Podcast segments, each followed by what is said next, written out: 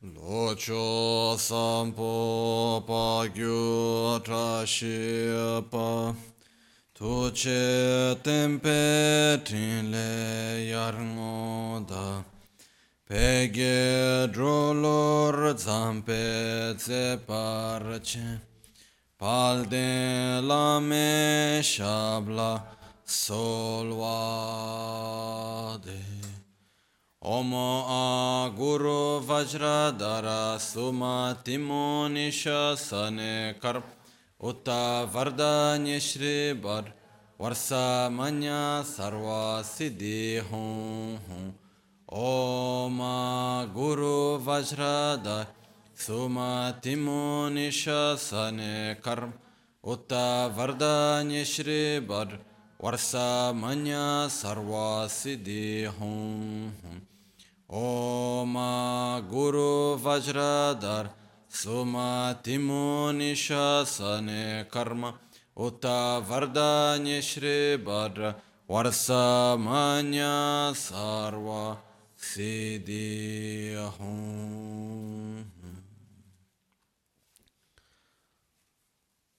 Pakyukye Okudandaki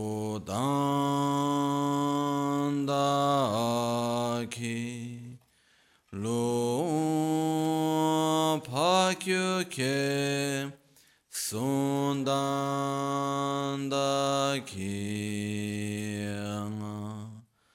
Pakyukye Tudandaki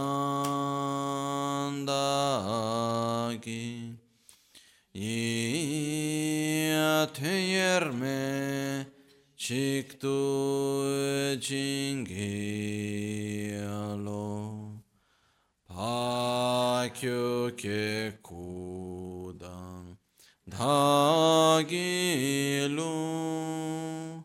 Pakyöke sundan dagina Pakyöke tudan dagi Töyerme çıktı cingilo Makyöke kudan dagilu Ma köke sunda dagina. Ma köke tuda dagi Töyerme çıktı cingelo Om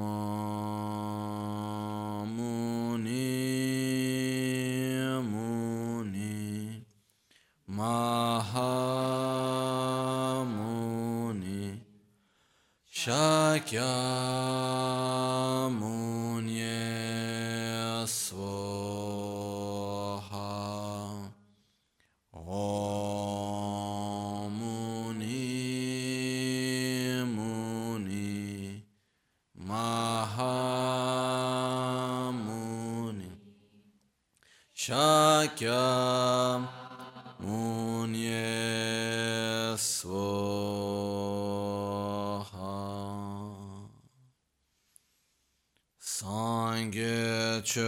Tsoge Chonamla Chancho Pardo Dani Kyapsu Chi Dagi Jinso Gibe Sonamgi Drola Pinchira Sangye Drupa Resho Sangye Chodan Tsoge Chonamla Chancho Pardo Dani Kyapsu Chi Dagi Jinso Gibe Drola Pinchira Sangye Drupa Resho Sangye Chodan Tsoge Chonamla Dani kyapsu chi dagi chishe gibe sonamgi drola penchere sangye druparesho. Nel Buddha, nel Dharma e nel Sangha prendo rifugio fino all'illuminazione. Con la pratica della generosità e delle altre perfezioni, possa io ottenere lo stato di Buddha per il beneficio di tutti gli esseri senzienti.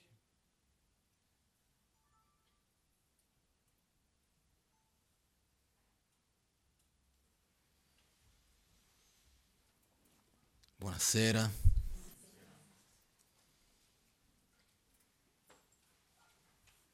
Oggi ci troviamo qui per la quinta lezione, giusto?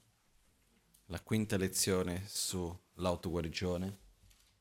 E stavo leggendo un attimino prima il, i vari punti sull'autoguarigione, gli appunti che ho. E innanzitutto oggi arriviamo a una parte molto importante della pratica, quindi non voglio neanche dilungarmi troppo a fare tante introduzioni perché è una parte importante che richiede anche un po' di tempo per spiegare bene.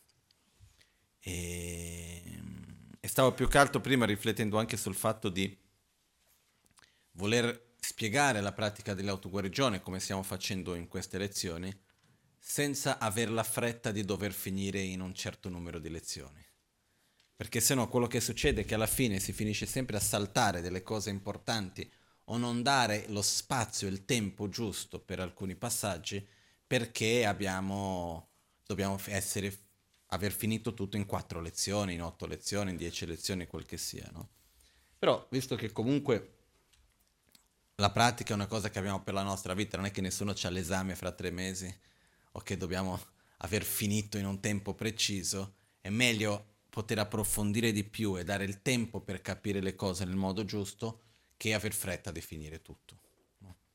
Per questa ragione anche oggi mi sono detto ok, oggi affronteremo un argomento importante, voglio avere il tempo e la calma di poter affrontare bene questo, anche perché in realtà le varie pratiche di meditazione che esistono all'interno del buddismo sono molto simili, su tanti aspetti, sono diverse sì, però su tanti aspetti sono molto simili. E quando si riesce a imparare la base bene, poi si può imparare altre pratiche con molta facilità. Quindi io quello che voglio darvi anche con questi insegnamenti sull'autoguarigione è un po' la base per dopo capire altre pratiche di meditazione anche. Ok? Quindi, come avevamo visto, la pratica dell'autoguarigione è una pratica tradizionale, nel senso che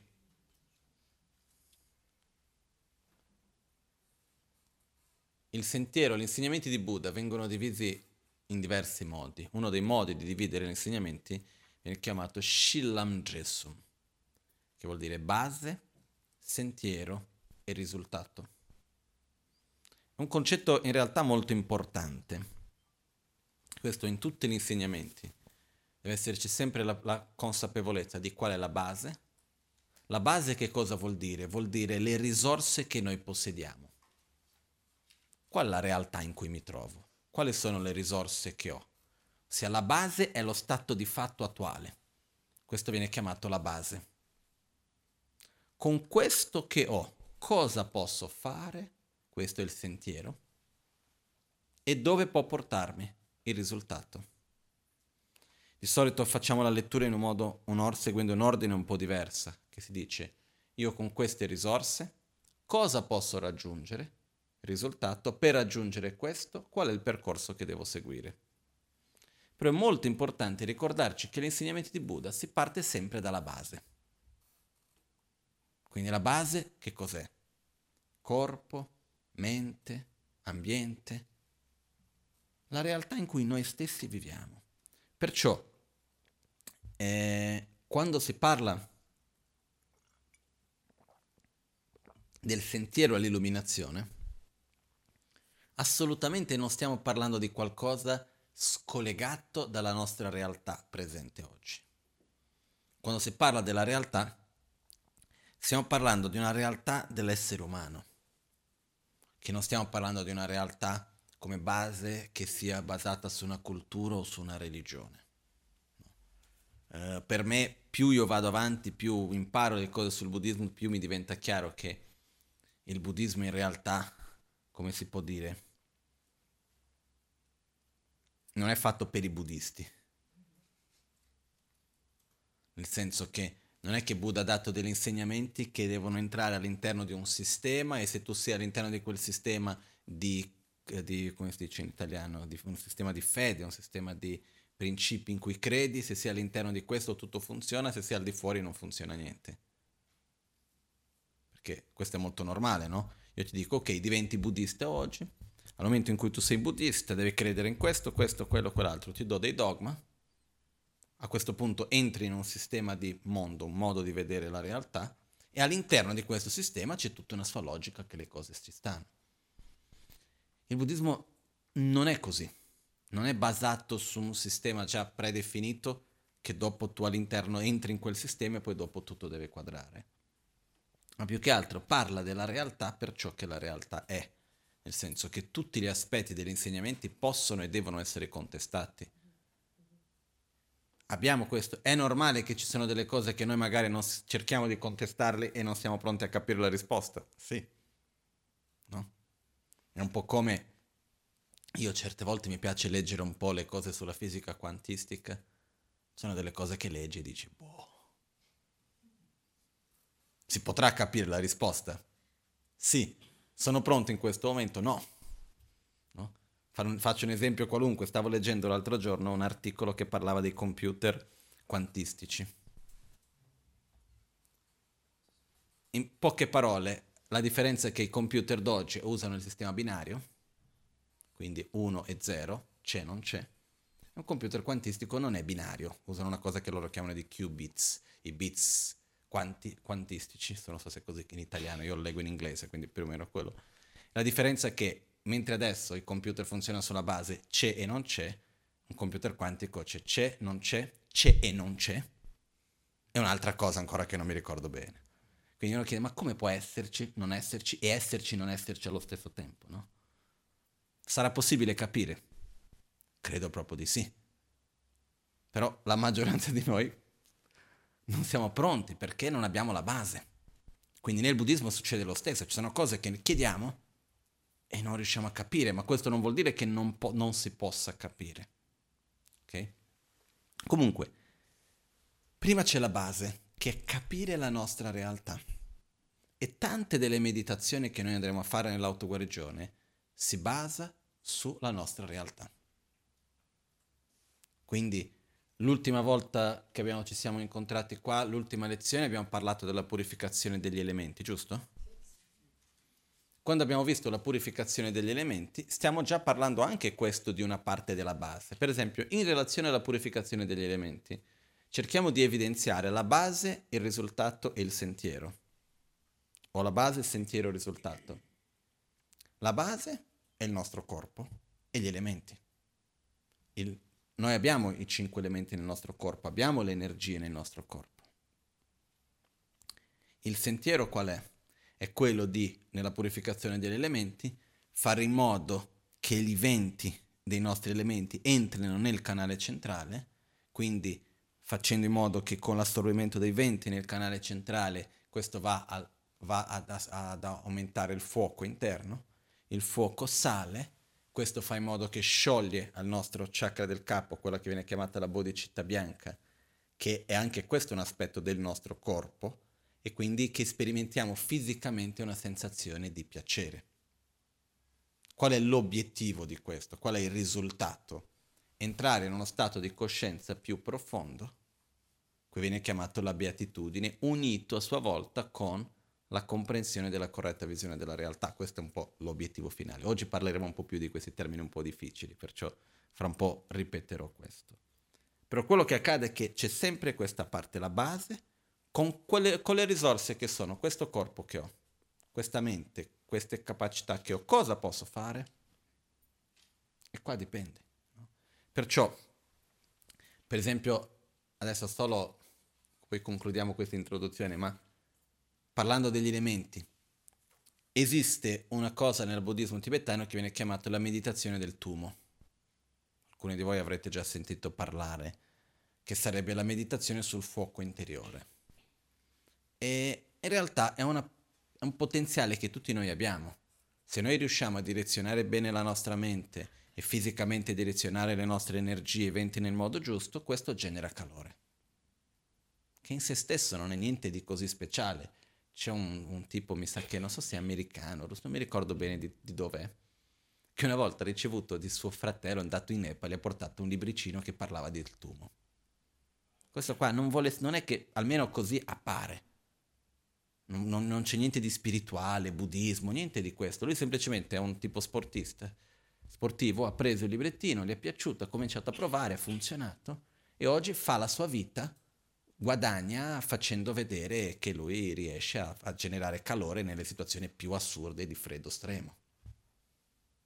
Quindi effettivamente lì in mezzo alla National Geographic piuttosto che Discovery Channel, queste cose qua, a far vedere che riesce a fare delle cose pazzesche, a generare calore nel corpo. In Tibet era abbastanza comune, no? C'erano i meditatori che facevano le competizioni, per modo di dire. Loro si riunivano vicino ai fiumi di acqua gelida, perché d'inverno i laghi si congelano, però dove ci sono i fiumi così no si riunivano, riunivano d'inverno in questi posti, prendevano delle coperte molto pesanti, li bagnavano nell'acqua, poi nudi si sedevano sul ghiaccio, si mettevano la coperta e dovevano asciugare la coperta col calore del corpo.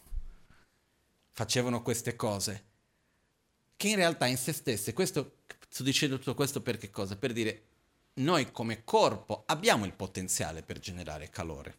Assolutamente sì. Questo è un potenziale che noi abbiamo. Se noi sappiamo usare bene il nostro potenziale, possiamo fare delle cose incredibili. La domanda è, risultato, dove vogliamo andare? È come una volta che venne un signore dalla Magancia tanti anni fa chiedendo di imparare a fluttuare, a volare. No? Bene, questo succede negli Stati Uniti. Così, per raccontare la storia bene, il signore anche era un po' grasso. E chiede alla Magancia, dice, guarda, io voglio imparare a volare ho saputo che esistono pratiche di meditazione per riuscire a fluttuare, levitare e così via. E molto seriamente chiedendo dell'imparare a levitare, la Magancia gli disse guarda, è possibile imparare a levitare. Ho detto, con molta, molta, molta fatica, dedicando veramente tanto della tua vita per questo, con grande, capac- con grande sforzo, magari riuscirai a levitare 10 metri, qualcosa del genere. Oggi ci sono gli ascensori, c'è l'aereo, Metti la tua energia per generare amore, compassione, saggezza, ci sono altre cose su cui puoi mettere la tua energia. Perché alla fine dei conti, sì, riesci a fare delle cose che il corpo umano ha questo potenziale, ma poi per che cosa? Qual è l'obiettivo che uno vuole raggiungere effettivamente? Questo è importante da ricordarci, no? Perciò, l'obiettivo che noi abbiamo principale è quello di uscire dal ciclo di sofferenza, quello di star bene In questo nostro obiettivo eh, si riconosce quindi che le radici delle nostre sofferenze nasce dalla ignoranza, dalla rabbia, dall'attaccamento illimitato, dal desiderio illimitato, dall'invidia, la gelosia, l'attaccamento, il, um, l'egoismo, in fondo la ignoranza che ho citato per primo. Okay. Cosa succede? I nostri veleni mentali esistono in diversi livelli. Abbiamo i veleni mentali a livelli più grossolani, ossia è quello, il livello grossolano della nostra mente. Nelle prime lezioni abbiamo già parlato dei vari livelli della mente, no? Comunque, riprendendo, livello grossolano è la mente che è in direttamente contatto, diretto contatto con i nostri cinque sensi. Perciò la mente che percepisce ciò che vedo, ciò che ascolto, ciò che tocco, eccetera, eccetera. È quello che noi di solito chiamiamo mente. Questa è la mente grossolana. La mente sottile è, per esempio, dove si trova in questo momento la rabbia che ho, ma che in questo momento non sento. Perché se io vi dicessi, sono arrabbiato in questo momento, vi chiedessi, no, non sono arrabbiato. Il fatto che io in questo momento non sia arrabbiato vuol dire che io non ho rabbia? No. Portatemi un oggetto di rabbia e vedremo se c'ho rabbia o no ok? E vi assicuro di sì. Quindi, dov'è la rabbia che ho ma che in questo momento non è manifestata? Mente sottile. E la mente sottile lavora, non è che rimane ferma, c'è del movimento. Poi abbiamo la mente molto sottile. La mente molto sottile è dove avvengono le impronte delle nostre emozioni, delle nostre memorie e così via. Okay? Qual è il vero problema, per modo di dire, una parola giusta non è problema, però che ci troviamo nel nostro sentiero verso la liberazione dalla sofferenza verso l'illuminazione. Vogliamo uscire dalla sofferenza e vogliamo aiutare gli altri a uscire dalla sofferenza. Cosa succede? Però le cause della nostra sofferenza sono la ignoranza, l'attaccamento, l'avversione e tutti i suoi derivati. Però questi, emo, queste emozioni distruttive non esistono solo a livello grossolano, esistono a livello sottile e anche a livello molto sottile. Perciò, quante volte non è successo a noi di capire qualcosa, ma comunque di ripeterlo ancora? Succede, no? Capire non è abbastanza. Lo sappiamo bene questo. Perciò non basta semplicemente concettualmente dire ok, questa cosa è così. Noi dobbiamo portare quella conoscenza, quell'esperienza a livello più profondo. Ok? Ed è qua che entra la meditazione di oggi. Quindi andiamo direttamente sul punto. Uh, nella pratica dell'autoguarigione, dopo aver chiesto le benedizioni del lignaggio e aver fatto la pratica del Guru Yoga, abbiamo fatto la, la parte che viene chiamata la purificazione relativa, tramite la purificazione dei cinque elementi. Ok. Entriamo adesso in quello che viene chiamato la purificazione assoluta, Tendam Pejama. La purificazione assoluta.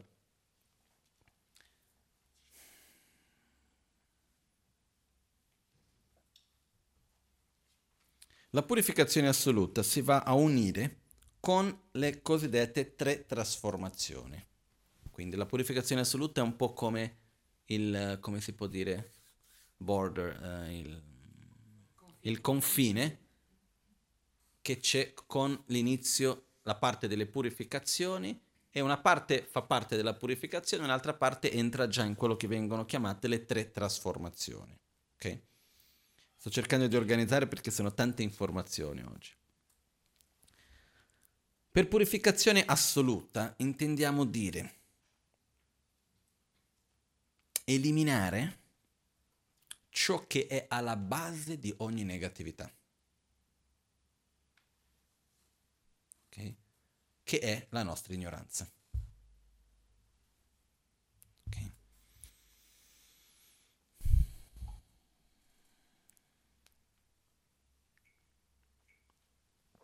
Noi abbiamo la nostra ignoranza in diversi livelli.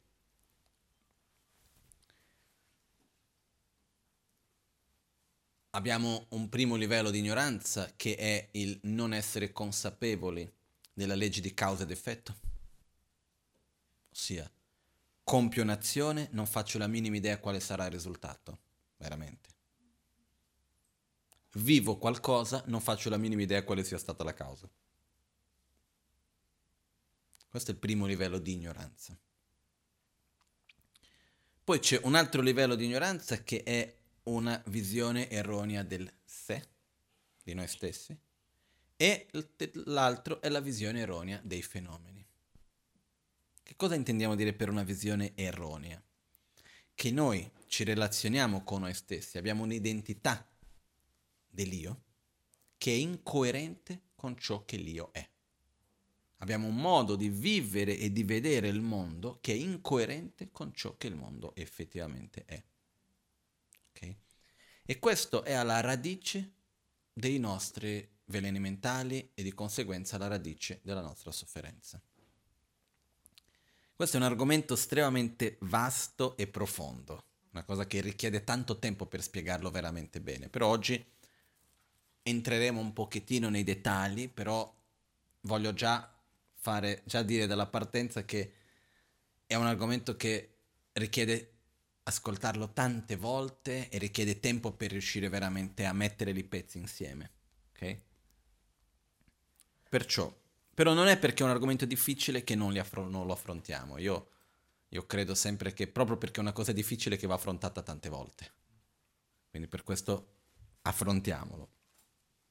Quindi che cosa succede? In questa purificazione assoluta, andiamo proprio a generare una mente opposta alla radice della nostra sofferenza, perché quello che c'è alla base.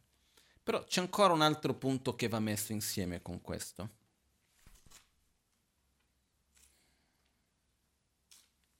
All'interno della nostra ignoranza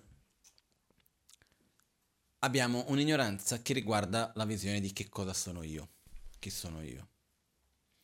E all'interno di questa visione dell'io, quello che accade è che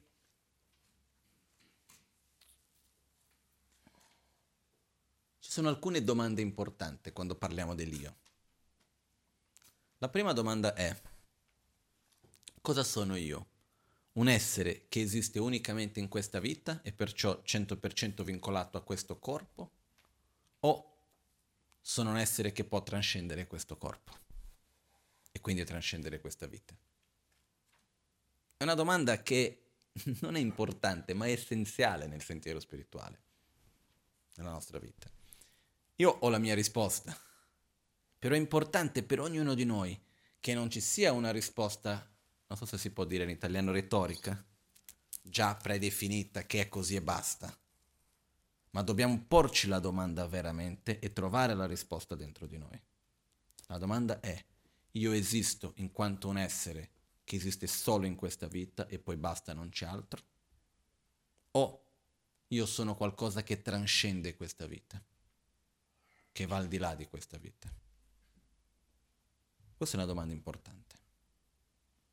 Perché se noi osserviamo, gran parte delle nostre azioni e le nostre scelte vengono prese come se noi fossimo un essere che è solo di questa vita o che trascende questa vita. Solo di questa. Non voglio dire il 99,99% delle nostre azioni, però tante. La gran maggioranza delle cose che facciamo, delle scelte che facciamo, sono fatte unicamente prendendo in considerazione gli aspetti solamente di questa vita. Difficilmente facciamo qualcosa, prendiamo una decisione, uh, facciamo una scelta qualunque con la consapevolezza di essere un essere che trascende questa vita. Ok? Quando noi ci poniamo la domanda così, io sono un essere che esiste solo in questa vita, in questo corpo, o sono un essere che trascende questa vita? ci viene più spontaneamente di rispondere sono un essere che trascende. Però poi nella nostra vita di tutti i giorni, come viviamo? Ok? Questo è un punto. Dinanzi a questo, se noi osserviamo la rabbia, la gelosia, l'invidia, l'arroganza, l'attaccamento, la paura, eccetera, eccetera, sono sentimenti che sono in gran gran parte, per non dire completamente, collegati a necessità e volontà di questa vita. Ok? Perciò se noi ci fermiamo, quando è stata l'ultima volta che qualcuno è stato geloso per qualcosa della prossima vita? O per qualcosa che trascende questa vita? O quando uno si è arrabbiato per qualcosa che trascende questa vita? Non succede. Questo è un altro punto importante. Adesso, perciò, una delle cose che noi andiamo a fare in questo momento della pratica è quello di ricordare a noi stessi che noi siamo un essere che trascende questa vita. Che noi non siamo solamente di questo corpo, questo corpo in questo momento è dove viviamo, va benissimo, dobbiamo prendere cura del corpo, dobbiamo prendere cura degli impegni che abbiamo con le persone che ci stanno intorno, dobbiamo lavorare, dobbiamo, perché dobbiamo vivere da qualche parte, tutto questo va bene. Poi non è adesso non è neanche il momento per parlare di questa parte, però va bene. Però c'è un fatto importante, noi siamo un essere che, sono, siamo un essere che trascendiamo questa vita. Arriva un momento che si chiama morte, che è quando il corpo non regge più la vita e quindi la mente e il corpo molto sottile escono da questo corpo e vanno da un altro. Però quello che succede è che c'è qualcosa che continua, che siamo noi stessi. Perciò avere consapevolezza che siamo un essere che trascende. Una parte della pratica viene fatta per ricordarci di questo, per familiarizzarci con questo concetto, che è una cosa importante. Quindi che cosa vuol dire? Il nostro percorso spirituale è quello di sviluppare delle qualità che trascendono questa vita. Non è di risolvere i problemi di questa vita, anche se diciamoci la verità. Io non posso dire mai visto, però è estremamente, estremamente, estremamente difficile che qualcuno venga a un centro di Dharma perché vuole sviluppare le qualità che trascendono questa vita. Non arriva perché? Perché è triste, o perché c'è un problema fisico, un problema di famiglia, un problema dei relazionamenti, perché è stato lasciato dalla moglie, dal marito, dal fidanzato, dalla fidanzata, piuttosto che vuole, c'ha qualche problema, qualcosa che non va bene in questa vita e quindi cerca una soluzione diversa di quelle che di solito conosce. Questa è una parte. Poi ci sono quelle persone che sono curiosi, basta. Sono quelli che vogliono star bene, quindi credono alla meditazione, qualcosa, c'è una certa attrazione. Ah, per loro il lame è simpatico piuttosto che che ne so io c'è questo. Però difficilmente arriviamo perché diciamo voglio veramente sviluppare l'amore profondo e la saggezza, perché io di vita in vita devo sempre essere una persona migliore, un essere che faccia bene agli altri. Magari dopo si sviluppa questo, però al momento è difficile. Comunque, l'obiettivo principale nel Dharma, nel sentiero spirituale, è quello di sviluppare le qualità che servono in questa vita, senza ombra di dubbi ma che trascendono questa vita. La cosa che poi dopo andremo a capire col tempo è che ciò che trascende questa vita è anche ciò che più ci aiuta in questa vita. Le altre cose sono superflue.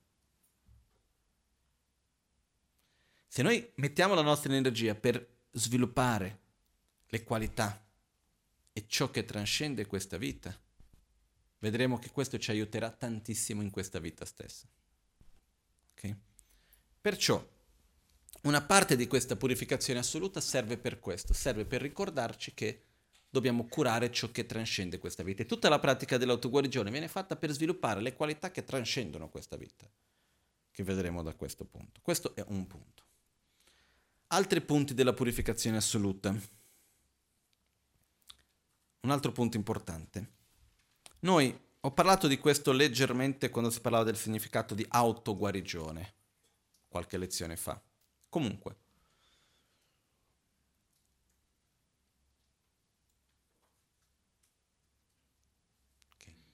Farò un giro un po' strano, però cerchiamo, per cercare di... Sto cercando di trovare i, le scorciatoie, non è facilissimo, però proviamo. Quando io prendo, prendiamo un oggetto per fare un esempio. Ok, questo librettino qui. Ok. Io dico questo è un librettino, giusto? Lo conosciamo, tanti di voi l'avete già visto più volte, eccetera, eccetera. Perché? Che cosa fa di questo un librettino? Ha delle parti? Che messi insieme, come non è neanche la copertina, veramente, dobbiamo fare uno un po' migliore. Eh? Però ci abbiamo, in realtà è da tanto che c'è in progetto di rifare questo librettino. Comunque, uh, buona occasione per ricordarmelo. Dobbiamo vedere che ci abbiamo le pagine, non c'è la copertina, una sorta di copertina, sì. Ci abbiamo le pagine, nelle pagine abbiamo i mantra scritti, abbiamo i disegni, ok? L'inchiostro, la carta, eccetera, eccetera. Tutte queste insieme compongono il librettino. Però, che cosa fa di questo un librettino? Oltre che queste parti. Avendo tutte queste parti insieme è abbastanza per avere il librettino? A principio uno direbbe di sì, senza analizzare troppo. Però se si entra ad analizzare, la realtà è no. Potrebbe essere un insieme di pagine. Che cosa fa di un libro un libro? Non basta che ci siano le pagine, non basta che ci sia la rilegatura, non basta che ci sia la copertina o che ci sia l'indice con tutto il contenuto e tutti i capitoli scritti bene. Potrebbe essere un insieme di pagine. O prendiamo un altro esempio ancora. Um, qua sopra c'è scritto Lama Ganchen. Ok? Che cosa fa di questo la scrittura Lama Ganchen? Non potrebbe semplicemente essere un insieme di disegni. Un altro esempio ancora più chiaro. Cosa c'è scritto qui? Ngal so. Ngala ngal kao sanaro so. Ok? Qua c'è scritto ngalso. Ma perché? Che cosa c'è qua? Dei, dei, delle linee alle quali viene attribuito un significato. No? Per me, io mi ricordo quando ero, stavo, mi hanno chiesto di insegnare inglese in monastero in Tibet una volta. Ho detto, ho cominciato, ho fatto qualche lezione, fatica, una fatica enorme, perché non, non conoscono il nostro alfabeto.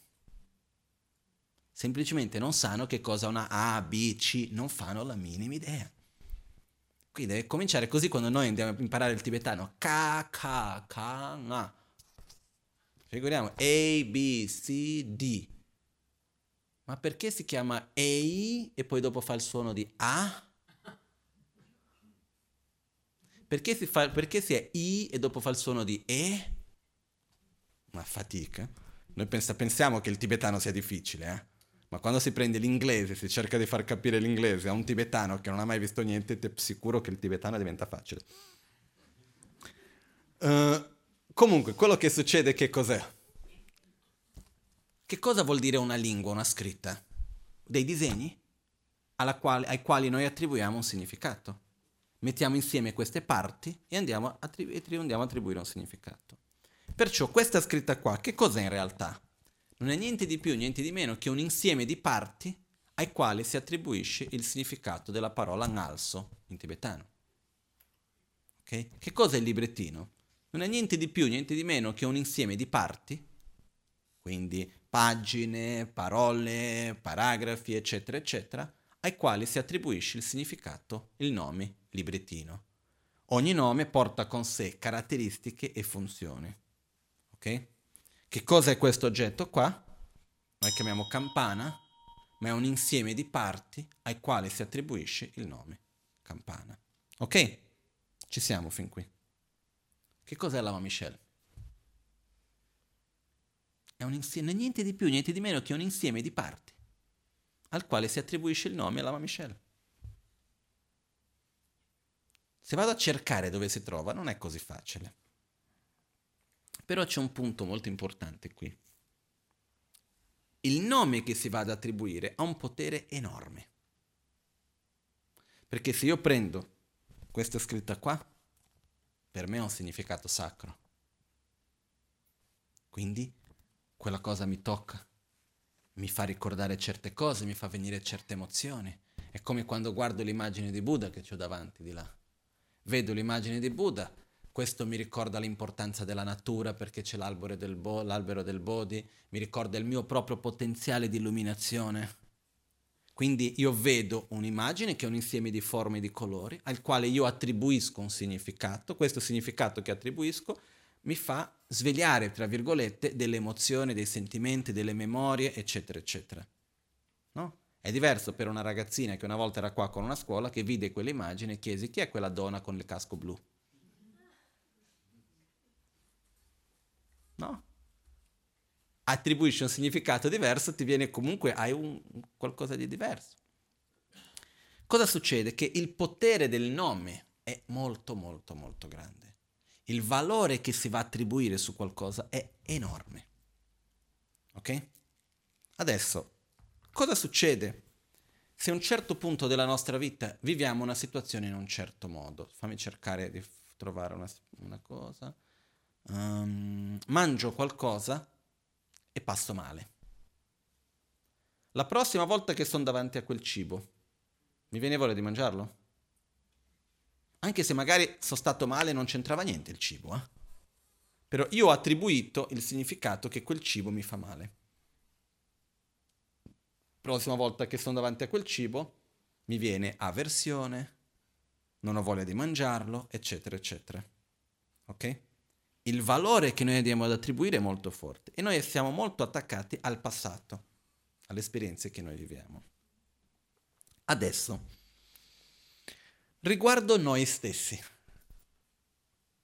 abbiamo un'immagine di noi stessi? Noi ci relazioniamo con noi stessi sulla base di un nome, di caratteristiche e funzioni che andiamo ad attribuire a noi stessi. Quali sono le parti che compongono l'io? Corpo e mente. A livello grossolano, sottile, molto sottile. Su questo corpo e mente noi andiamo ad attribuire dei valori. Okay? Non solo questo, ma io ho un'esperienza di un certo genere in un punto della mia vita, rimango attaccato a quell'identità per un tempo molto più lungo, anche quando quell'esperienza è già finita e ormai non c'è più. Quindi c'è un periodo della mia vita che mi sento solo perché non c'è nessuno con cui parlare. Quindi mi attribuisco il nome, l'etichetta che sono una persona sola. Arriva un altro momento della mia vita, ho 20 persone intorno a me con cui potrei parlare e condividere che mi aiuto, sono una persona sola. Sono rimasto attaccato a quell'idea precedente. Okay? Così mille altre cose questo genere ci sono. I soliti traumi che possiamo parlare, eccetera, eccetera. Che cosa succede a questo punto, però?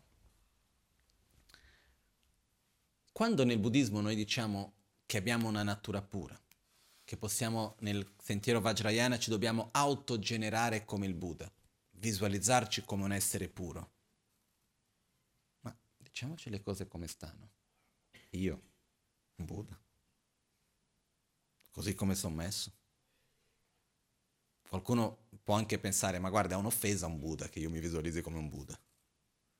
Con la rabbia che ho, con l'invidia che ho, così come sono in un certo modo hai anche ragione se pensi così. Perché quando si dice che dobbiamo visualizzarci come il Buddha, come un essere puro, non è questo corpo qua grossolano che vado a vedermi come un essere puro. Perché quello che accade che cos'è? Faccio una parentesi, mi fermo un attimino qua e ripartiamo un altro punto. Tornando alla nostra identità gran parte dei nostri problemi nasce dall'identità che abbiamo. Io sono una persona invidiosa, con paura, sono una persona ignorante, ho questo, quello, quello, quell'altro. E noi andiamo ad agire ogni giorno a secondo dell'immagine che abbiamo di noi stessi, il modo come noi ci vediamo.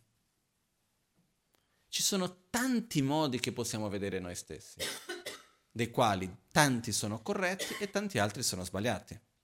Che cosa fa di, il nome che si va a attribuire, il valore che si va a attribuire, che cosa fa se, di quel valore come corretto o come non corretto? Il fatto che le parti possano o no sostenere le caratteristiche e le funzioni che gli sono state attribuite. Okay? Perciò se io vengo, prendo questo oggetto e vado ad attribuire il nome bicchiere, riesce a sostenere le caratteristiche e funzioni di un bicchiere? Sì. Perciò è un nome corretto, è un'attribuzione corretta. Se io vado a chiamare questo panino, riesce a sostenere le caratteristiche e funzioni di un panino? No, perciò Sbagliato, visione erronea. Okay? Se io guardo me stesso adesso, oggi come sono messo, e dico Buddha, riesce a sostenere le caratteristiche e le funzioni di un Buddha? Mm, non proprio. Okay. Perciò, che cosa succede però? Che ciò con il quale noi andiamo a generarci come un Buddha non è questo corpo e questa mente grossolana, ma il corpo e la mente molto sottile. Quindi, quello che accade, io sto cercando veramente di prendere tante cose e mettere in un, come si può dire, in un tempo e in spiegazioni un po' più brevi. Okay? Però, ripeto, come ho detto prima, queste, questa meditazione che andremo adesso a entrare nei dettagli, e quello che sto spiegando adesso è una cosa che ci vuole tanto tempo di ascolto, riascolto, meditazione e comprensione per veramente capire a livello più profondo. Comunque il fatto che succede è questo. Al momento che noi generiamo un'identità pura di noi stessi, cambia il nostro modo di essere. Se io riesco veramente a vedermi come un essere di saggezza, di generosità, equilibrato, compassionevole, eccetera, e io credo di essere così, io mi vedo in quel modo, finirò ad agire di conseguenza. Okay?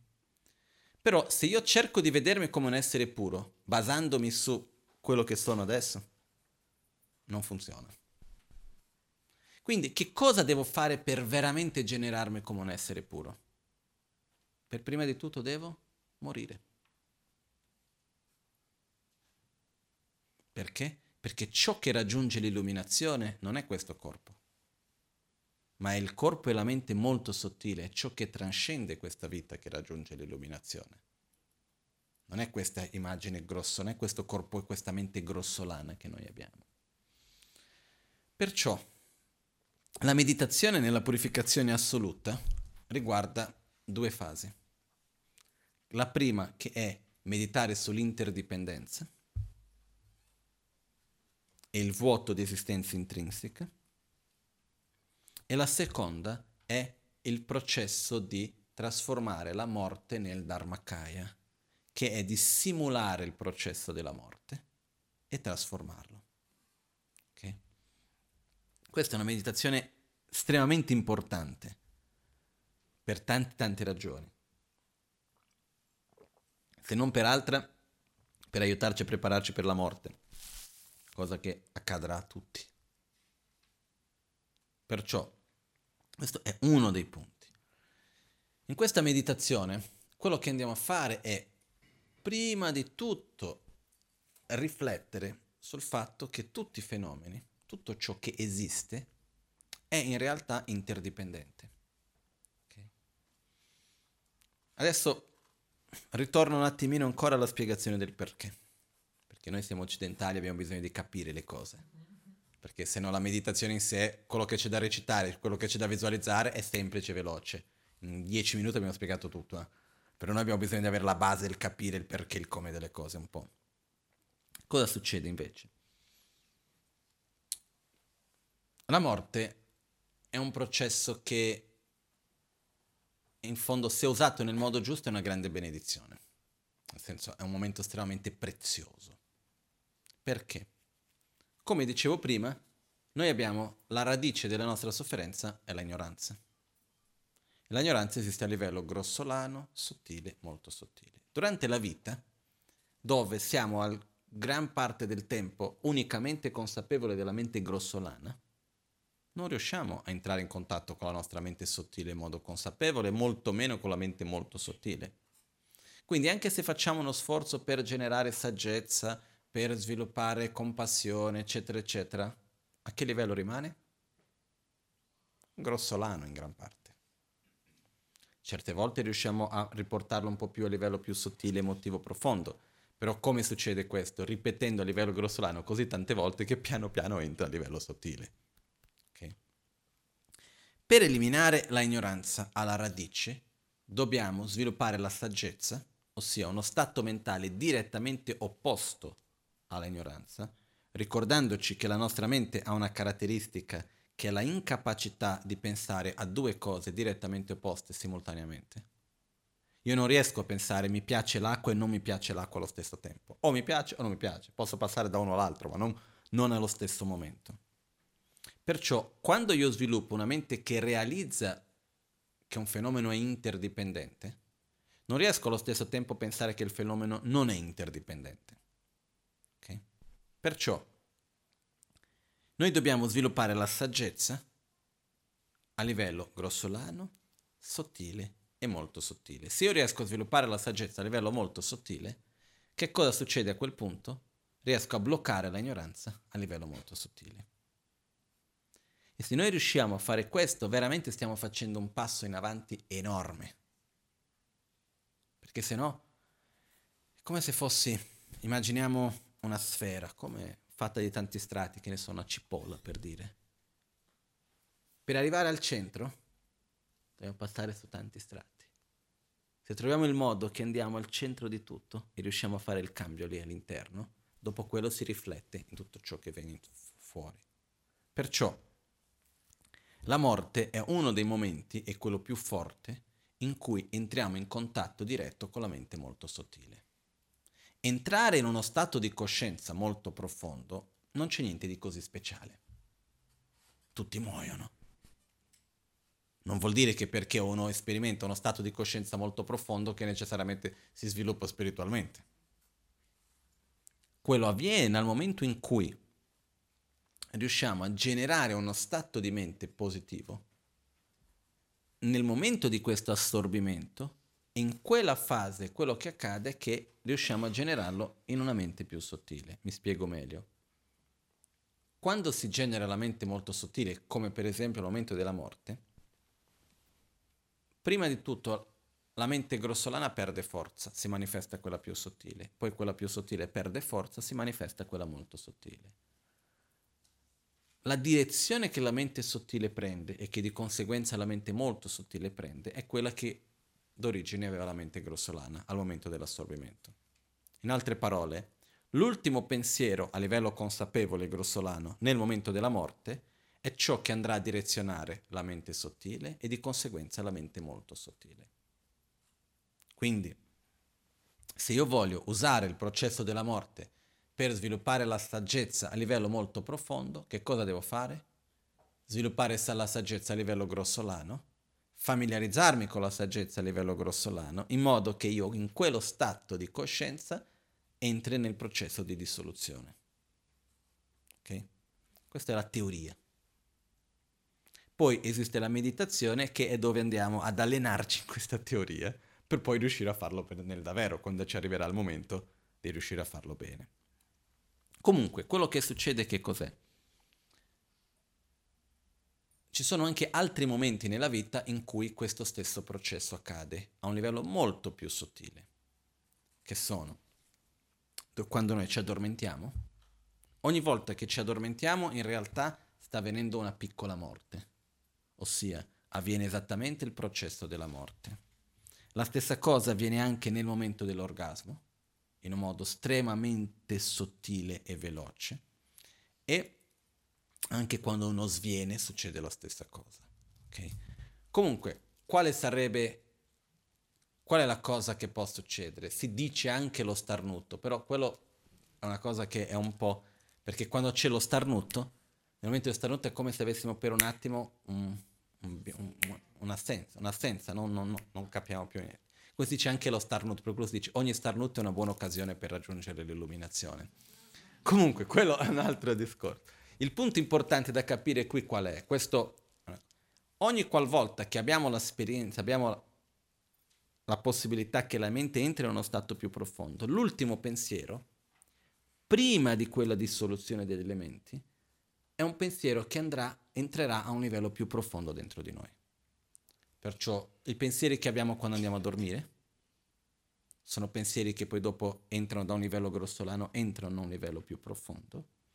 E la stessa cosa accade in relazione con l'orgasmo, perché comunque è un momento in cui la mente entra a un livello più profondo e quello che accade è che gli ultimi pensieri che ci sono appena prima di quel momento entrano a un livello più profondo. Perciò in relazione al sonno, quello che accade di solito è che uno non fa altro che cercare di pensare alle cose che sono successe durante il giorno.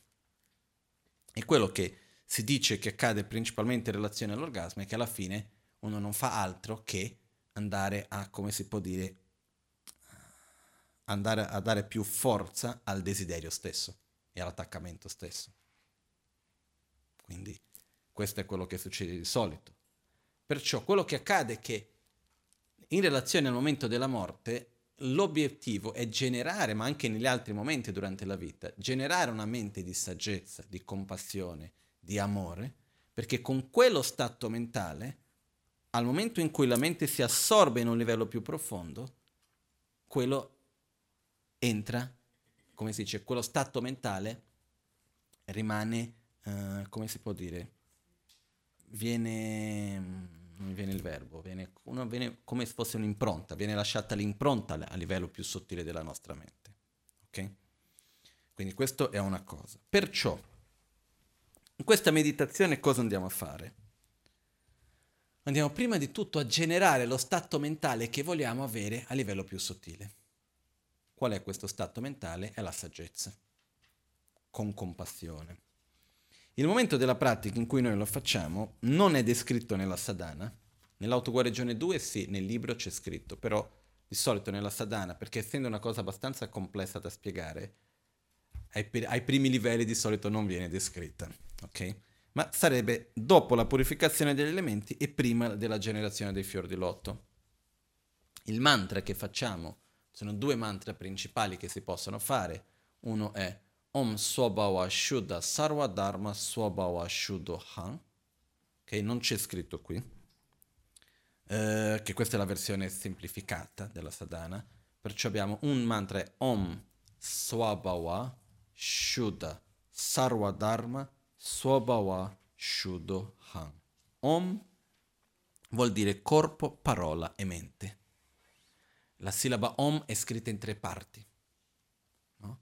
che sono tre suoni, il suono A, U e il suono Ma. A e U diventa O, O e Ma diventa Om. Quindi anche quando si scrive in sanscrito o in tibetano è fatto di tre parti, c'è la A, c'è la O e c'è la Ma, che questo è come il cerchio sopra in alto. E quindi con questo abbiamo, oh, anche poi dopo se qualcuno vuole guardare, c'è la colonna lì a fianco alla finestra, alla sinistra, in alto c'è la Om, poi dopo c'è la A. Uh, ma ci abbiamo anche qua nel librettino, eh, la prima, più facile. Se vedete è fatta di tre parti, c'è il cerchio sopra che è la Ma, poi c'è una sorta di una alla che sembra che è il naro, che è la O, e sotto c'è la lettera che è la A. Ok? Queste tre parti la, della Om rappresentano corpo, parola e mente. Ok? Quindi Om, uno dei significati di Om, dipende dal contesto, cambia significato l'Om. Per uno dei significati è corpo, parola e mente. Om. Swabhava. Swabhava vuol dire natura. Swabhava natura. Swabhava. Swabhava vuol dire natura. Om Swabhava Shuddha. Shuddha è lo stesso Shuddhe della purificazione degli elementi. Shuddhe Shuddhe Soha. Che cosa vuol dire Shuddhe? Pulito. Quindi Shuddha vuol dire pulita. Om, corpo, parola e mente. Natura, Swabhava, pulita. Shuddha. Ok? Om Sobhava Shuddha, Sarva Dharma. Sarva vuol dire tutti. Sarva vuol dire tutti. Dharma vuol dire fenomeni. Quindi Om, che è l'inizio, Swabhava Shuddha Sarva Dharma, natura pura, tutti i fenomeni. Il sanscrito ha un modo molto diverso della nostra lingua, poi nei mantra ancora di più. Om, Swabhava Shuddha Sarvadharma. Om, natura pura, tutti i fenomeni. Swabhava Shuddha Shuddha Aham, che nel mantra si dice Swabhava Shuddhoham. Swabhava natura, Shuddha pura, Aham io sono. Quindi la traduzione sarebbe natura pura, tutti i fenomeni natura pura io sono. Ok? Om Swabhava Shuddha Sarvadharma, natura pura, tutti i fenomeni. Swabhava Shuddha Aham, natura pura io sono. Però nel sanscrito, quando si mette il Shuddha insieme con Aham, invece di Swabhava Shuddha Aham, diventa Swabhava Shuddho Han. Questa è una cosa del sanscrito, io non capisco niente di sanscrito, però nella lingua sanscrita avviene in questo modo. ok? Perciò qual è il significato di questo mantra? Om, quindi corpo, parole, mente. Natura pura, tutti i fenomeni, ossia tutti i fenomeni sono della natura pura. Natura pura, anch'io, io sono, anch'io sono della stessa natura pura.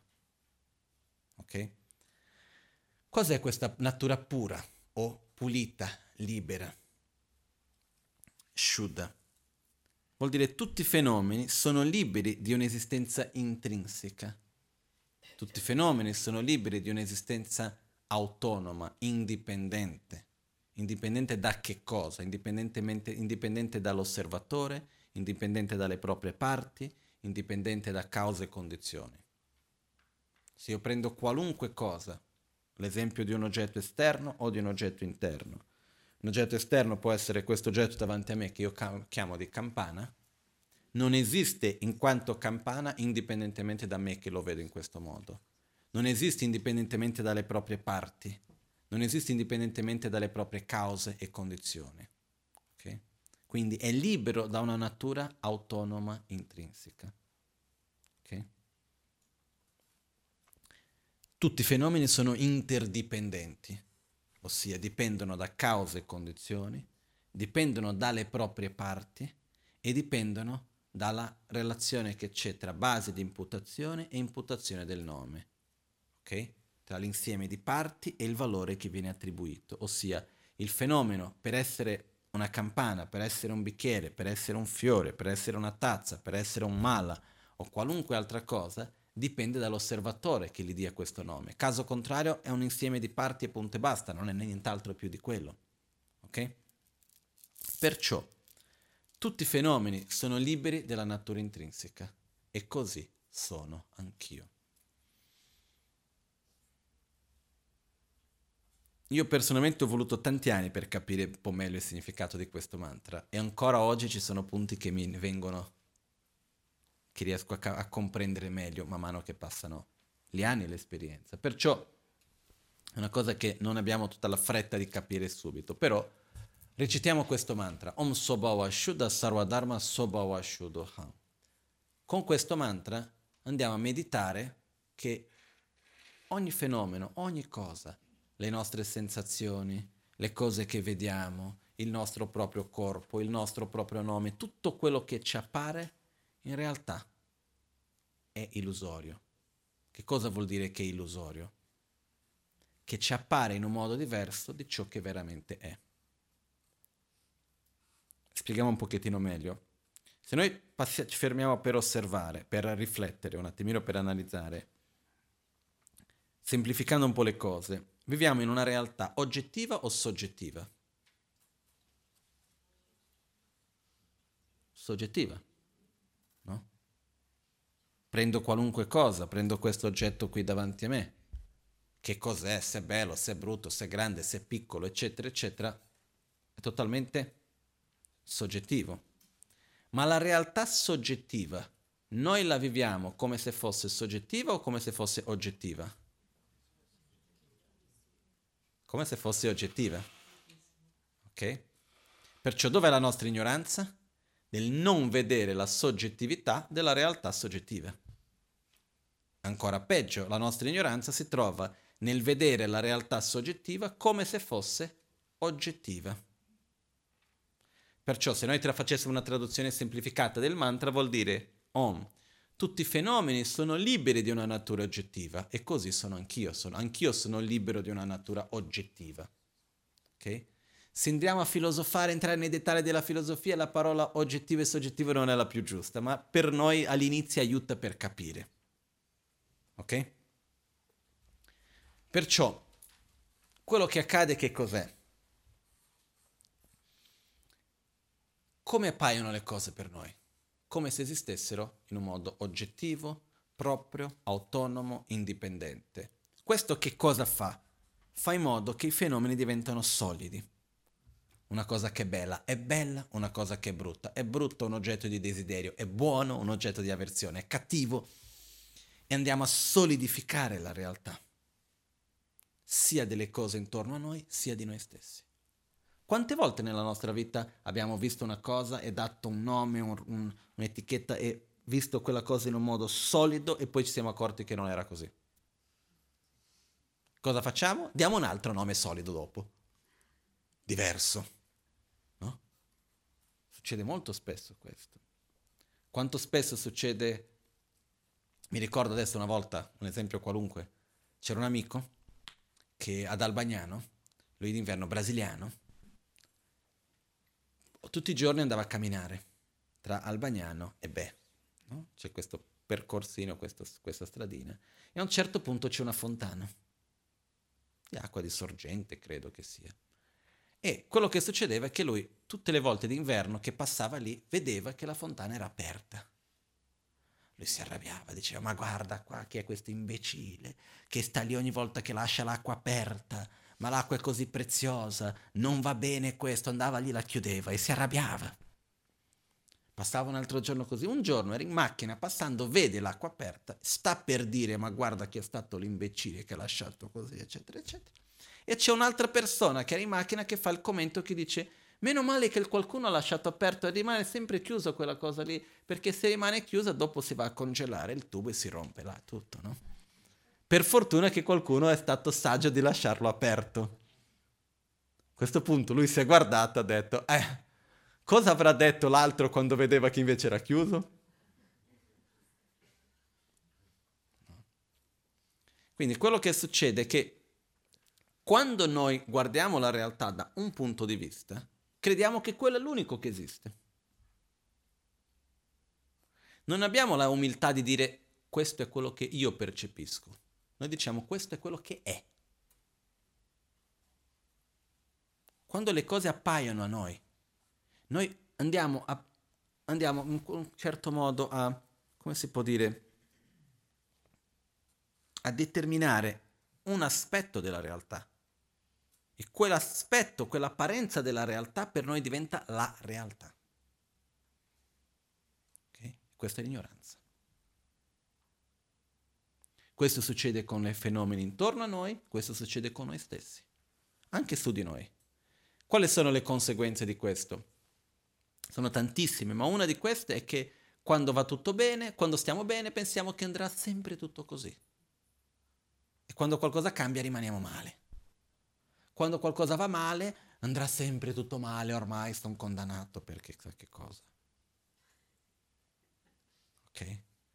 Quindi quello che accade è che invece noi dobbiamo comprendere che nulla è così solido come ci appare ma i fenomeni sono interdipendenti, uno dipende dall'altro e sono tutti collegati. Perché la realtà? Perché i fenomeni sono vuoti di un'esistenza intrinseca? Perché sono liberi di una natura autonoma e così via? Perché? Perché sono interdipendenti. Dipendono da cause, condizioni, dipendono dalle proprie parti, dipendono dall'imputazione del nome e così via. Quindi in questo momento della pratica, se la facessimo veramente con calma, eccetera, dovremmo meditare sull'interdipendenza.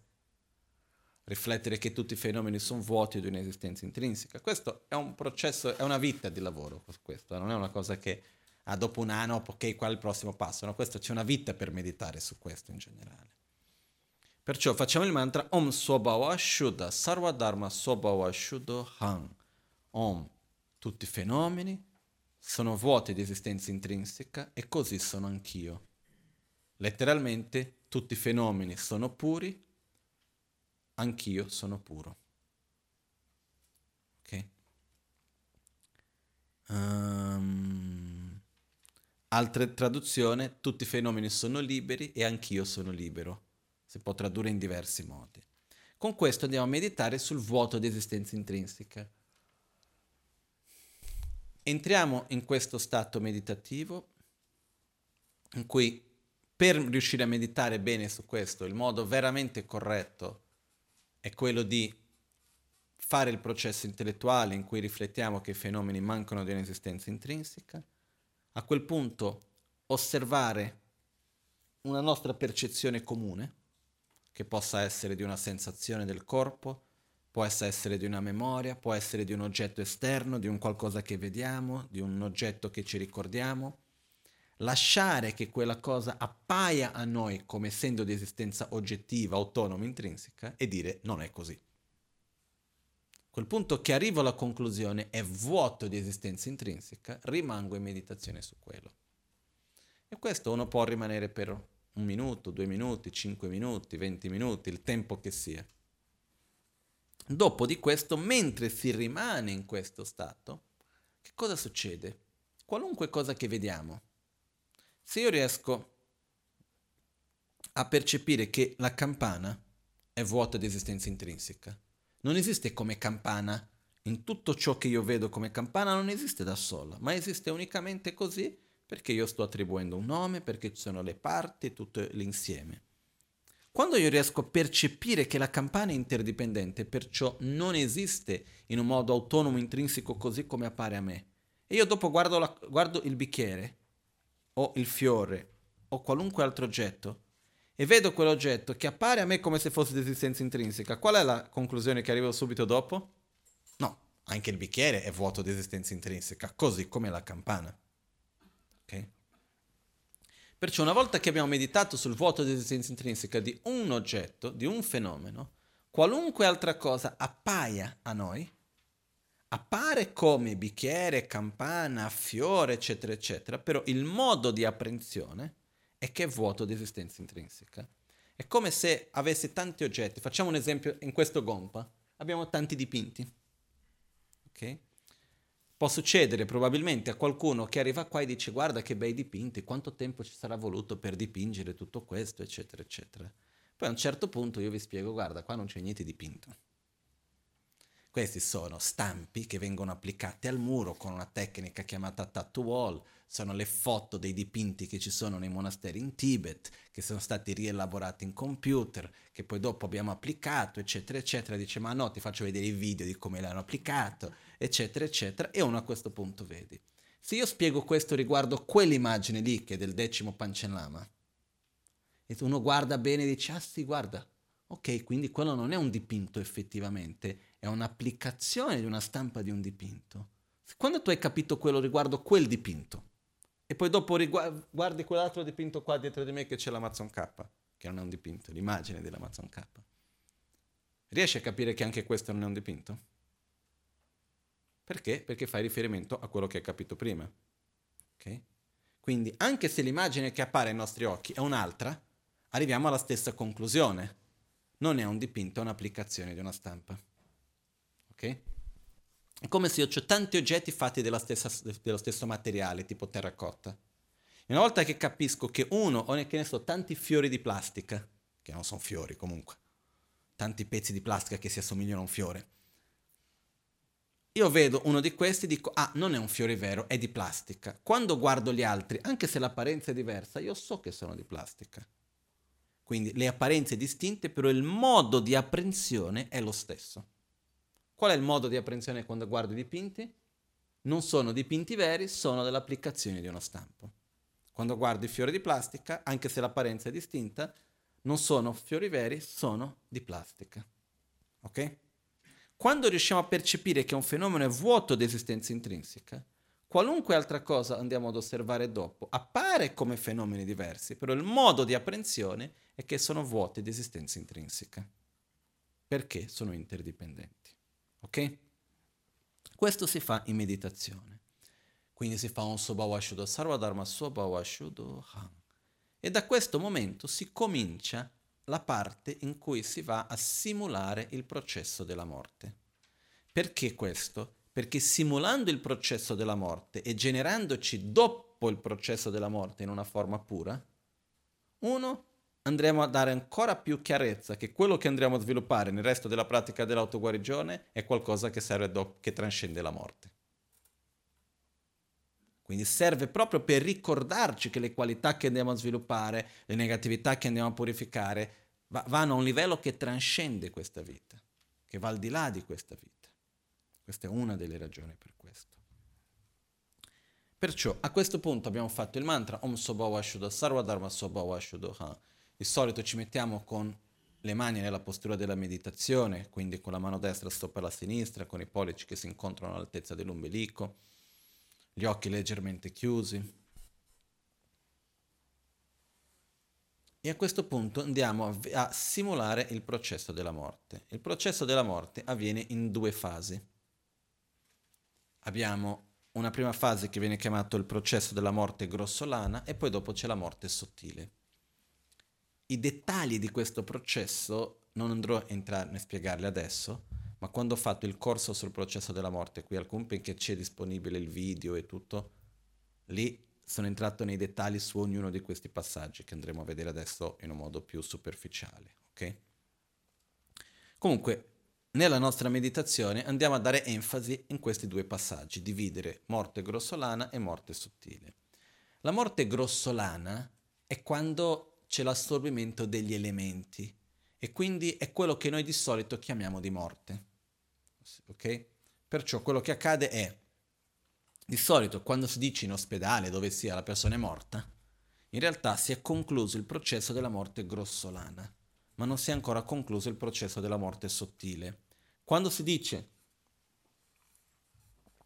che una persona è morta e poi dopo è ritornata, di solito è perché il processo della morte grossolana è avvenuto e prima che finisse il processo della morte sottile, la persona è ritornata, non è morta, insomma.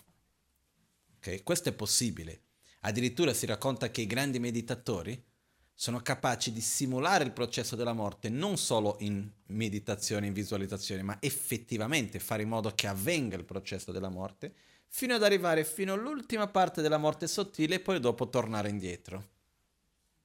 Ok? Questo è quello che parliamo di grandi meditatori. Comunque, quello che accade che cos'è? In questa simulazione abbiamo due parti, morte grossolana e morte sottile. La morte grossolana avviene con quella che viene chiamata la dissoluzione o l'assorbimento dei cinque elementi o dei quattro cinque elementi. Okay? Perciò abbiamo prima di tutto la terra si dissolve nell'acqua.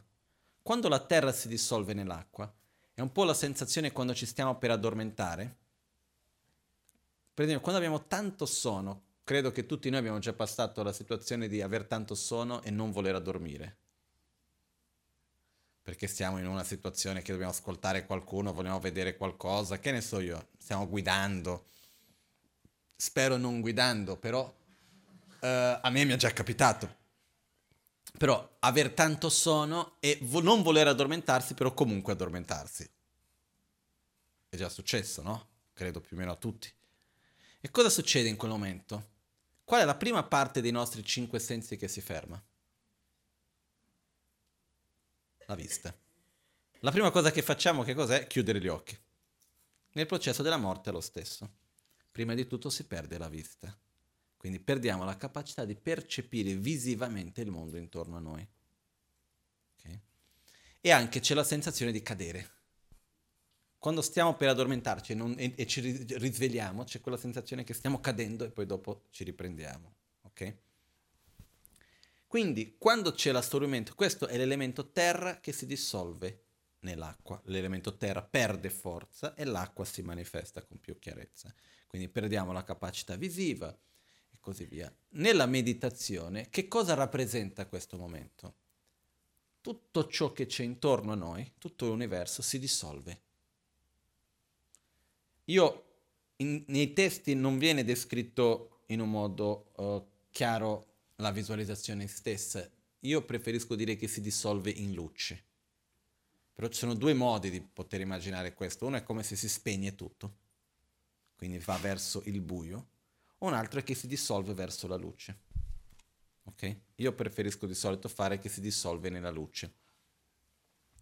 Però immaginiamo che tutto l'universo, le stelle, i pianeti, le montagne, il cielo, l'acqua, i mari, le città, tutti gli esseri che, di, che vivono in, dappertutto, tutto si dissolve in luce. L'esempio che viene dato è come quando prendiamo sul vetro d'inverno e facciamo, non lo so come si dice in italiano, in, in tibetano si dice hadap, che fa no? Se andiamo ad appanare il vetro, ok? Quando andiamo ad appanare il vetro, piano piano va via l'appanato dal vetro, no? Come va via? Dal centro verso l'esterno o dall'esterno verso il centro? Dall'esterno verso il centro. È così che, asso- che succede l'assorbimento. Immaginiamo che tutto ciò che c'è all'interno comincia ad assorbirsi verso il centro. Il centro dov'è? Al nostro cuore. Quindi immaginiamo che tutto l'universo si dissolve. Tutti i pianeti, tutto quello che noi siamo capaci di vedere, di percepire. Non vuol dire che, che l'universo, la realtà, il mondo non esiste, ma che vuol dire che noi stiamo simulando l'assorbimento della Terra in cui noi non siamo più capaci di percepire qualunque cosa. Quindi andiamo a simulare l'assorbimento di tutto. A questo punto il luogo dove ci troviamo si assorbe nel nostro corpo, finché il nostro corpo dalla testa verso il cuore, dal piedi verso il cuore, si assorbe completamente al cuore. A questo punto c'è, l'assorbimento della la, la, la terra nell'acqua, poi dopo l'acqua si dissolve nel fuoco, il fuoco si dissolve nel vento e il vento si dissolve nello spazio della coscienza. Come facciamo in un modo un po' più semplificato questa visualizzazione e meditazione? Immaginiamo che piano piano perdiamo i nostri sensi, quindi la capacità di ascoltare, di sentire il gusto, del tatto, dell'odore, perdiamo i nostri cinque sensi e perdiamo anche la capacità cognitiva. La mente grossolana perde forza. In realtà in ognuno degli assorbimenti degli elementi c'è una parte della nostra capacità cognitiva che si perde. La capacità di discernimento, la capacità di volontà di quello che vogliamo fare, eccetera, eccetera, man mano perde forza in questo processo di assorbimento. È un po' anche quando ci stiamo addormentando. Se abbiamo tanta volontà, devo fare questo, quello, con l'altro, ma anche il nostro discernimento, mentre ci stiamo addormentando, il discernimento rimane lo stesso, c'è un momento che non riusciamo a capire più molto bene le cose anche quando siamo appena svegliati, che noi, gli elementi non si sono ripresi veramente bene, certe volte fa un po' fatica di capire certe cose. Quindi la mente grossolana non è ancora, nei, nei, come si dice, con tutte le sue facoltà prese. Perciò immaginiamo che perdiamo anche la parte cognitiva intellettuale in questo processo. Perciò io di solito quando facciamo questa meditazione dico immaginiamo che, tutti, che l'intero universo si dissolve in luce, che noi stessi ci dissolviamo in luce, che a sua volta il nostro corpo, la nostra mente, tutto questo si dissolve e anche i nostri pensieri, le memorie, i ricordi, le idee, tutto questo che fa comunque parte della nostra mente grossolana si dissolve completamente. Okay?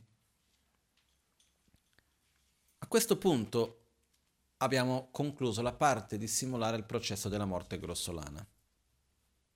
Dopo di questo ci sono le chiamate quattro visioni, che viene chiamata la visione bianca, la visione rossa, la visione nera e la chiara luce. La visione bianca, la visione rossa e la visione nera è l'assorbimento del nostro corpo e mente sottile. Quindi prima di tutto c'è la visione bianca, quando l'energia maschile e la parte emotiva della uh, avversione perde forza e si dissolve.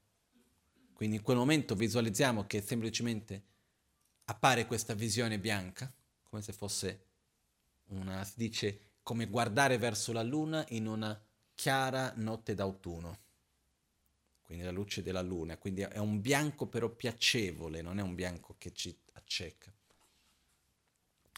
Poi dopo, da questo sorge la visione rossa, che è come il tramonto, quindi è tipo il colore del tramonto, che ci riempie. In quel momento cosa succede? Nella visione bianca, tutta la parte della nostra mente relazionata con la, attra- con la avversione perde forza.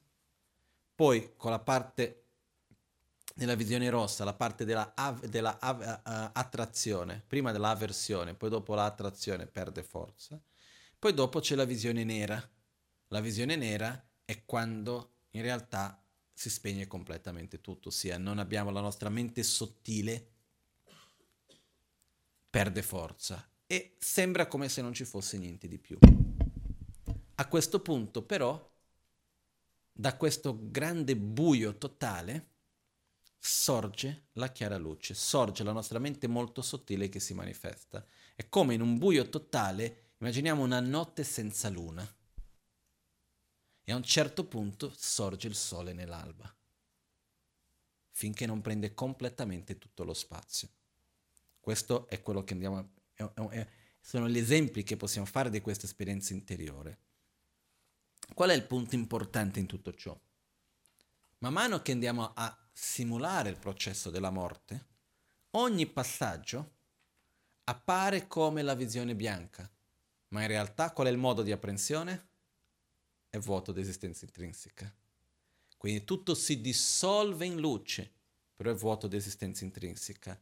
Dall'inizio, quando abbiamo meditato tutti i fenomeni, Sobhavashuddha Han, tutti i fenomeni sono vuoti di esistenza intrinseca e così sono anch'io. Dopo di questo, tutto quello che andiamo a percepire, a osservare, ricordiamoci sempre che appare come ciò che si sta assorbendo, appare come il corpo, come la mente, dopo come la visione bianca, la visione rossa, la visione nera, come la chiara luce alla fine, appare in questo modo, ricordandoci sempre che però qual è il modo di apprensione? È vuoto di esistenza intrinseca. Ok? Questo è il modo che andiamo a fare di portare la mente da un livello grossolano a un livello più sottile. È come se io prima di, addormi- di addormentarmi sto pensando a una cosa e man mano che mi addormento rimango sempre su quell'onda di pensiero. Anche nel sogno, magari il modo come appare è diverso, però sono sempre su quella stessa emozione, su quello stesso sentimento, su quella stessa percezione. In questo caso che cosa succede? Quando si manifesta la chiara luce, rappresenta la nostra mente-corpo molto sottile, che è la nostra identità più profonda, che trascende di vita in vita. In quello stato dice, appare a me come la chiara luce, che è vuota di esistenza intrinseca. Questo viene chiamato il Dharmakaya, che vuol dire realizzare la natura della nostra mente con la mente molto sottile. È la mente molto sottile che realizza la propria natura ultima. Qual è la natura della nostra mente molto sottile, della nostra mente? Che è vuota di esistenza intrinseca, che è interdipendente. Perciò al momento in cui io seguo il processo di assorbimento e nello stato della mente molto sottile realizzo il vuoto di esistenza intrinseca, in realtà cosa ho fatto? Ho fatto in modo di indurre me stesso a generare saggezza da un livello grossolano, ho portato la saggezza fino a un livello molto sottile. In questo momento, per la maggioranza di noi, dico la maggioranza di noi perché non posso sapere quello che succede dentro di ognuno, per non dire tutti, ma per la maggioranza di noi quello che accade è che questo è solo concettuale, per quello che nella meditazione piano piano finché questo diventa un'esperienza reale. Nella meditazione questo viene chiamato stadio di generazione e stadio di completamento. Lo stadio di generazione è quando noi andiamo a simulare questo processo. Quando, quando si riesce a non essere più una simulazione, ma effettivamente i venti si assorbono e uno entra veramente in uno stato di coscienza più profondo, viene chiamato Zokrim o lo stato di completamento, lo stato di realizzazione. Ok? La principale differenza che c'è tra, stad- tra uh, lo stadio di generazione e lo stadio di realizzazione è che nello stadio di generazione si, si fa una simulazione, nello stadio di realizzazione non è più una simulazione. Effettivamente i venti si assorbono nel canale centrale, si entra veramente in uno stato più profondo di coscienza. Però per riuscire a fare questo c'è tutto un processo che vengono chiamate le nove unioni che in un altro momento possiamo parlare più di questo, ok? Perciò, che cosa accade a questo punto? Abbiamo fatto il mantra Om Sobhava Shuddha Sarvadharma Sobhava Shuddha, meditato sul vuoto di esistenza intrinseca, fa- fatto la simulazione della dissoluzione, tutto entra in questo stato di chiara luce. A questo punto, questa viene chiamata la trasformazione della morte nel Dharmakaya.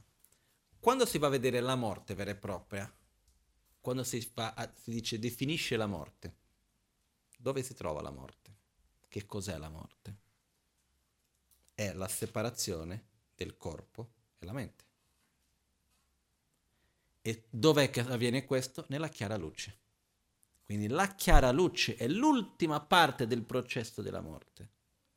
Ed è effettivamente la morte vera e propria, perché prima di questo è il processo, non è morto ancora non, la mente molto sottile non si è staccata ancora da questo corpo. Quindi quello avviene nel momento della chiara luce.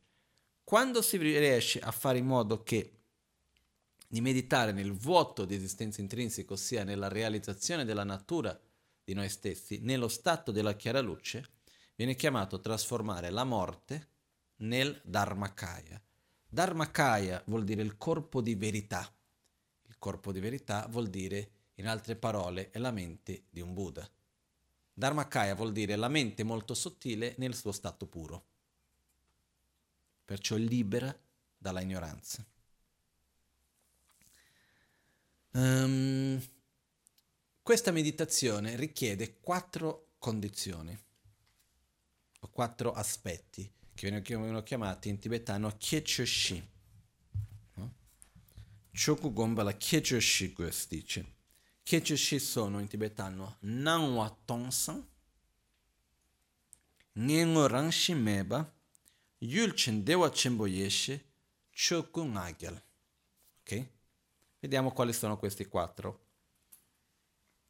Nanwa Tongsan, l'apparenza come un grande vuoto. E qua ci siamo.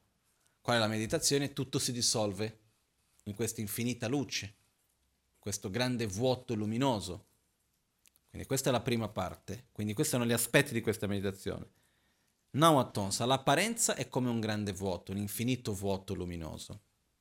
Ngengo Ranshimeba, il modo di apprensione è che vuoto di esistenza intrinseca. Okay? Adesso che abbiamo spiegato tutto il processo, si riesce a capire meglio cosa si intende dire per il modo di apprensione? Sì o no? Ok, quindi riprendiamo. Um, io guardo i vari dipinti, ok? Io posso vedere i vari dipinti e dico, ok, lì c'è l'immagine di, Pance- di Pancellama, Qua c'è l'Amazon K, lì c'è l'immagine del Buddha, il Buddha della medicina, Buddha Shakyamuni, eccetera, eccetera. Appaiono diversamente uno dall'altro. Però io vado a concentrarmi che, più che sull'immagine, vado a concentrarmi che sono delle applicazioni, non sono dei dipinti veri, ma sono invece un'applicazione di colore, di uno stampo. Quindi il modo di apprensione è lo stesso. Qual è il modo di apprensione? Ah, vedi quell'immagine lì? Quello è un'applicazione di una stampa. Vedi questa immagine qua? Anche questa è un'applicazione di una stampa. Man mano che vedo ognuna delle immagini ha un'apparenza diversa, però il modo di apprensione è lo stesso. Qual è il modo di apprensione? Che è un'applicazione di una stampa. Ok? Se io vado a prendere, abbiamo fatto l'esempio, questo qua, è un fiore di plastica o è un fiore vero? Vero. Ok. Questo è un fiore vero questo punto questo, anche questo è un fiore vero. Se io vado a prendere ognuno dei fiori che sono qua, hanno la stessa identica apparenza o sono diversi uno dall'altro? Sono diversi. Prendi questo qua e questo. Uguali o diversi? Sono diversi. Però se io vado, se io vi chiedo di concentrarvi sul fatto se il fiore è vero o se è un fiore di plastica, tutti e due sono diversi nell'apparenza, ma nel modo di apprensione sono tutti e due fiori veri? Sì. Perciò quello che succede, quello, quando noi diciamo modo di apprensione, è qual è la caratteristica sulla quale vado a concentrarmi. Ok? Se io vedo e chiedo, il fiore è permanente o impermanente? È impermanente, è costantemente in trasformazione. Io dopo di questo guardo il bicchiere, anche il bicchiere è impermanente è costantemente trasformazione. Quello che succede se io mi concentro sull'impermanenza come modo di apprensione, posso vedere tanti oggetti che sono diversi, però il modo di apprensione è lo stesso in quanto vado a percepire l'impermanenza di questi oggetti. Posso vedere tante persone, ognuna diversa, però tutti sono esseri umani. Quindi il modo di apprensione che è percepire che l'altro è un essere umano rimane lo stesso. Okay? Quindi in questa meditazione qual è il modo di apprensione che è vuoto di esistenza intrinseca? Perciò appare come un infinito vuoto luminoso che a sua volta è vuoto di esistenza intrinseca. Il modo di apprensione è che è vuoto di esistenza intrinseca. Quindi queste sono le prime due caratteristiche. Prima caratteristica, Nawa Thompson l'apparenza è come un infinito vuoto luminoso, Nengo Ranshimmeba, il modo di apprensione è che è vuoto di esistenza intrinseca. Terza caratteristica, Yulchen Dewa Chemboyeshe, l'osservatore è la grande beatitudine. Che cosa vuol dire questo? Ritorniamo ai fiori, o ai dipinti, a quel che vogliamo. Io ho l'apparenza è diversa, il modo di apprensione è lo stesso. Adesso io posso percepire, per dire il fatto che questo sia un fiore vero, lo posso percepire con una mente di gioia, con una mente di tristezza, con una mente neutra, di indifferenza, di rabbia. Posso avere tanti stati emotivi con i quali vado a percepire questo, giusto? Ok? Questo viene chiamato l'osservatore. La mente che percepisce il vuoto di esistenza intrinseca nell'apparenza dell'infinito vuoto luminoso è uno stato di grande gioia. Ok? Per quello che si dice, l'apparenza è come un infinito vuoto luminoso. Il modo di apprensione è che vuoto di esistenza intrinseca. L'osservatore è la grande beatitudine. Chi è che percepisce il vuoto di esistenza intrinseca del, dell'infinito vuoto luminoso? La beatitudine, ossia la grande gioia. Okay? Questa viene chiamata l'unione di beatitudine e vacuità. Non lo so, tante volte magari avete sentito questo termine una nuova sensazione di unione di beatitudine e vacuità. L'unione di beatitudine e vacuità nel sentiero Vajrayana nel buddismo questo si trova ogni due per tre, si parla di questa unione di beatitudine e vacuità. Che cos'è l'unione di beatitudine e vacuità? È la mente, lo stato interiore di beatitudine, ossia di profonda gioia, che percepisce il vuoto di esistenza intrinseca, ma non in un modo duale, ossia io sono qua, il vuoto di esistenza intrinseca è lì ma come se stesso facendo parte di questo infinito vuoto. Ossia, l'apparenza è dell'infinito vuoto luminoso, il modo di apprensione è che vuoto di esistenza intrinseca, l'osservatore è la beatitudine. Ovunque ci sia il vuoto luminoso c'è la beatitudine, ovunque c'è la beatitudine c'è il vuoto luminoso. Uno è inseparabile dall'altro. Si dice che è come se io prendessi due contenitori con dell'acqua. Ok? Io ho l'acqua della bottiglia e ho l'acqua del bicchiere. Quando io prendo l'acqua della bottiglia e la metto nel bicchiere, l'acqua della bottiglia è entrata nel bicchiere o no? Sì. Io posso dire che nel bicchiere trovo sia l'acqua del bicchiere che l'acqua della bottiglia? Sì. Riesco a distinguere una dall'altra? Perciò nella meditazione esiste sia la beatitudine che il vuoto di esistenza intrinseca. Si riesce a distinguere uno dall'altro? No, è una cosa unica. Okay?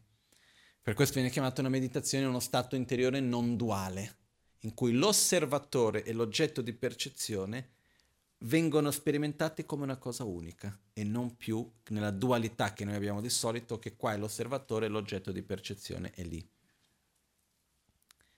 E il quarto punto e viene chiamato Chokunagel, l'orgoglio divino del Dharmakaya, che vuol dire io sono il Dharmakaya, ossia io sono questa unione di beatitudine e vacuità, e generare la propria identità nell'unione di beatitudine e vacuità. Ripeto una cosa che ho detto all'inizio oggi. Questa meditazione è un qualcosa non voglio usare la parola elevata, ma in realtà stiamo parlando di un livello abbastanza alto già, sia di meditazione, questa è una cosa che, come si può dire, dove vengono spiegate le meditazioni nel sentiero Vajrayana a livello più profondo, eccetera, si parte sempre da questo punto. Ed è una cosa estremamente importante, perciò è una cosa che va ripetuta centinaia e migliaia di volte piano piano si riesce sempre a capire di più. Però, anche se è un argomento un po' difficile, va affrontato. E una delle difficoltà più grandi che io mi trovo è che è come parlare del gelato al cioccolato. O tu l'hai mangiato, o come fai a spiegare che cos'è? Cerchi di spiegare a qualcuno che non ha mai mangiato il cioccolato e neanche mangiato il gelato. Se uno mangia, conosce il gelato è già un po' più facile. Dice, sai cos'è un gelato? Sì, bene. Immagina un gelato che ha un gusto. Come fai a spiegare che cos'è il cioccolato? Io non saprei. C'era un grande studioso tibetano che quando andò in India, lui cercò di descrivere ai tibetani come era il gusto del mango e lui descriveva ha i suoi diari di viaggio. E nei suoi diari lui descrive tante cose e tra c'è la descrizione del mango. Lui dice il mango è questo frutto giallo, la misura, così, eccetera, che ha il gusto come lo yogurt appena fatto, nuovo, appena fatto con tanto zucchero. Non lo so. Sinceramente io conosco il gusto del mango, ma non so come sia lo yogurt appena fatto con tanto zucchero. Però la realtà è che o tu sai che cosa, o l'hai mangiato, o come fai a spiegare a qualcuno? Quindi quello che succede è che queste meditazioni sono meditazioni che grazie ai grandi maestri ci hanno insegnato il percorso di come arrivare. È comunque una cosa che richiede tempo anche per capire, comprendere, perché ci sono tanti concetti che vengono messi insieme. Però la vera esperienza è una cosa che va al di là delle parole. Ok? Quindi anche ci sono tanti testi di maestri che cercano di descrivere questa esperienza e dicono guarda, alla fine dei conti non ci sono parole. E per questo Buddha stesso, in realtà, le prime parole che Buddha ha detto dopo aver raggiunto l'illuminazione riguardano questa esperienza del Dharmakaya, questa unione di beatitudine e vacuità, che sono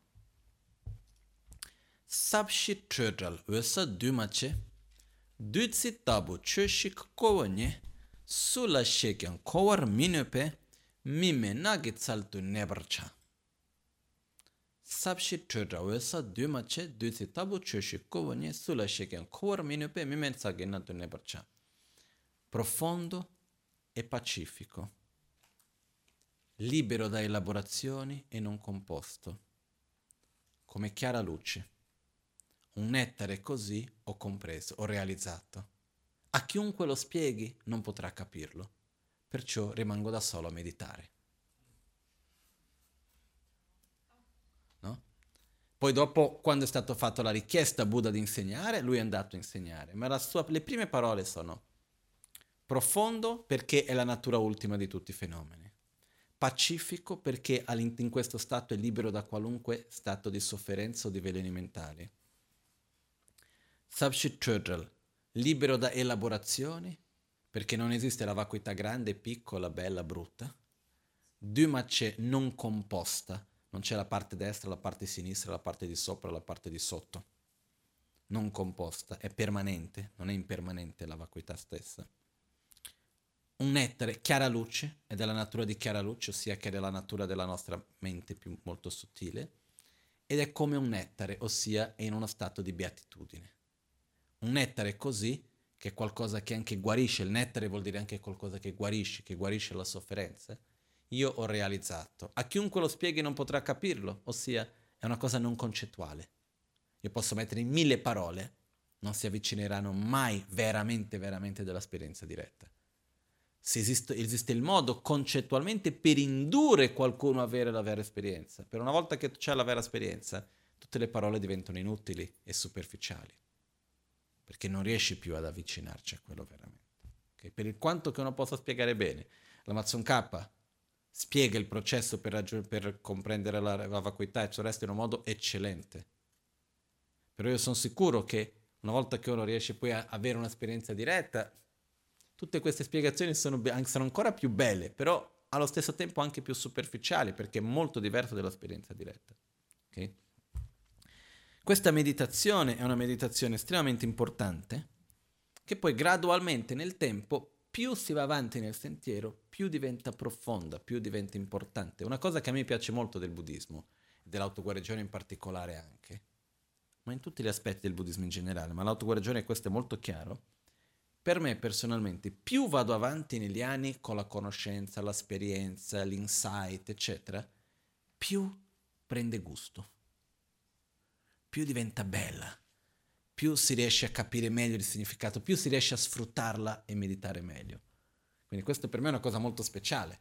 Non è una cosa che passa il tempo, ormai questo ho capito, adesso imparo qualcosa di nuovo. È lì che ci sostiene sia dall'inizio fino in fondo. Comunque, in questa meditazione, la trasformazione della morte nel Dharmakaya ha questi quattro aspetti. Perciò Primo aspetto, l'apparenza è di un infinito vuoto luminoso. Il modo di apprensione è che è vuoto di esistenza intrinseca. L'osservatore è la grande beatitudine e la identità del Dharmakaya. Io sono l'unione di beatitudine e vacuità. Ok? Questi vengono chiamati i quattro aspetti della ehm, trasformazione della morte nel Dharmakaya. Cosa vuol dire trasformare, in questo caso, la morte nel Dharmakaya? Prendere qualcosa che è il processo naturale della morte, arrivando all'ultima parte, e usarlo per realizzare la natura ultima di noi stessi, della nostra propria mente, che viene chiamato di Dharmakaya. Okay? Per questo che si dice anche che la morte è in realtà la migliore opportunità che abbiamo in questa vita per uscire dal ciclo di sofferenza. Questo non vuol dire che dobbiamo aver fretta per morire. Questo vuol dire che dobbiamo prepararci per usare bene questa opportunità quando apparirà a noi. Okay? Bene, finito questo, si passa alla conclusione perché abbiamo detto che sono tre trasformazioni. No? Ho detto prima, questa purificazione assoluta viene divisa nella parte di meditare sul vuoto d'esistenza intrinseca e poi dopo ci sono le tre trasformazioni. Le tre trasformazioni sono la morte nel Dharmakaya, che abbiamo appena visto in un modo, non entrando in mille de- molti dettagli, però comunque riuscendo a spiegarlo abbastanza bene. Poi abbiamo la, il bardo nel, nel Sambhogakaya e la rinascita nel Nirmanakaya. Che cosa succede? Noi abbiamo un corpo grossolano, un corpo sottile e un corpo molto sottile. Quando si entra nel livello molto sottile, quello che ha più evidenza è la mente, più che il corpo. Per quello che il Dharmakaya, che rappresenta il corpo e la mente molto sottile, di solito viene chiamata la mente, perché quando si parla dello stato molto sottile, la mente diventa molto più evidente che il corpo in se stesso. A livello sottile il corpo diventa evidente e a livello grossolano ancora di più. Perciò il corpo sottile di un Buddha viene chiamato Sambhogakaya, o il corpo di godimento. Il corpo grossolano di un Buddha viene chiamato Nirmanakaya, o il corpo di emanazione. Ok? Facendo riferimento ai noi stessi oggi, mm, mentre siamo svegli, è come il corpo, grosso, il corpo grossolano, quando stiamo dormendo e sognando è un corpo sottile. Per dire, nel sogno riusciamo a sentire qualcuno che ci parla, non nel senso qualcuno che è sveglio ci parla. Possiamo parlare, interagire, camminare nel sogno o no? Sì. Vediamo cose, facciamo mille cose nei nostri sogni, no? Perciò il corpo del sogno è un corpo fisico e un corpo mentale viene chiamato Yil, viene chiamato il corpo mentale. E questo sarebbe come il corpo sottile. Molto, mo- il sogno è estremamente simile al bardo. Il bardo è lo stato intermedio che c'è tra una vita e un'altra. Ok? Comunque tutto questo in quel corso che ho parlato della morte sono entrati in più dettagli, il corso sulla morte sono entrato in più dettagli su queste cose. Quello che accade che cos'è? Dopo che si muore, prima di prendere una rinascita grossolana, si parte a una fase più sottile che viene chiamato il bardo, lo stato intermedio. Perciò andiamo a simulare lo stato intermedio e andiamo a simulare la rinascita. La simulazione della, del, del, bardo viene chiamata la trasformazione del bardo nel Sambhogakaya. La trasformazione della rinascita viene chiamata la, la, eh, la simulazione della rinascita viene chiamata la trasformazione della rinascita nel Nirmanakaya. Cosa avviene nella meditazione?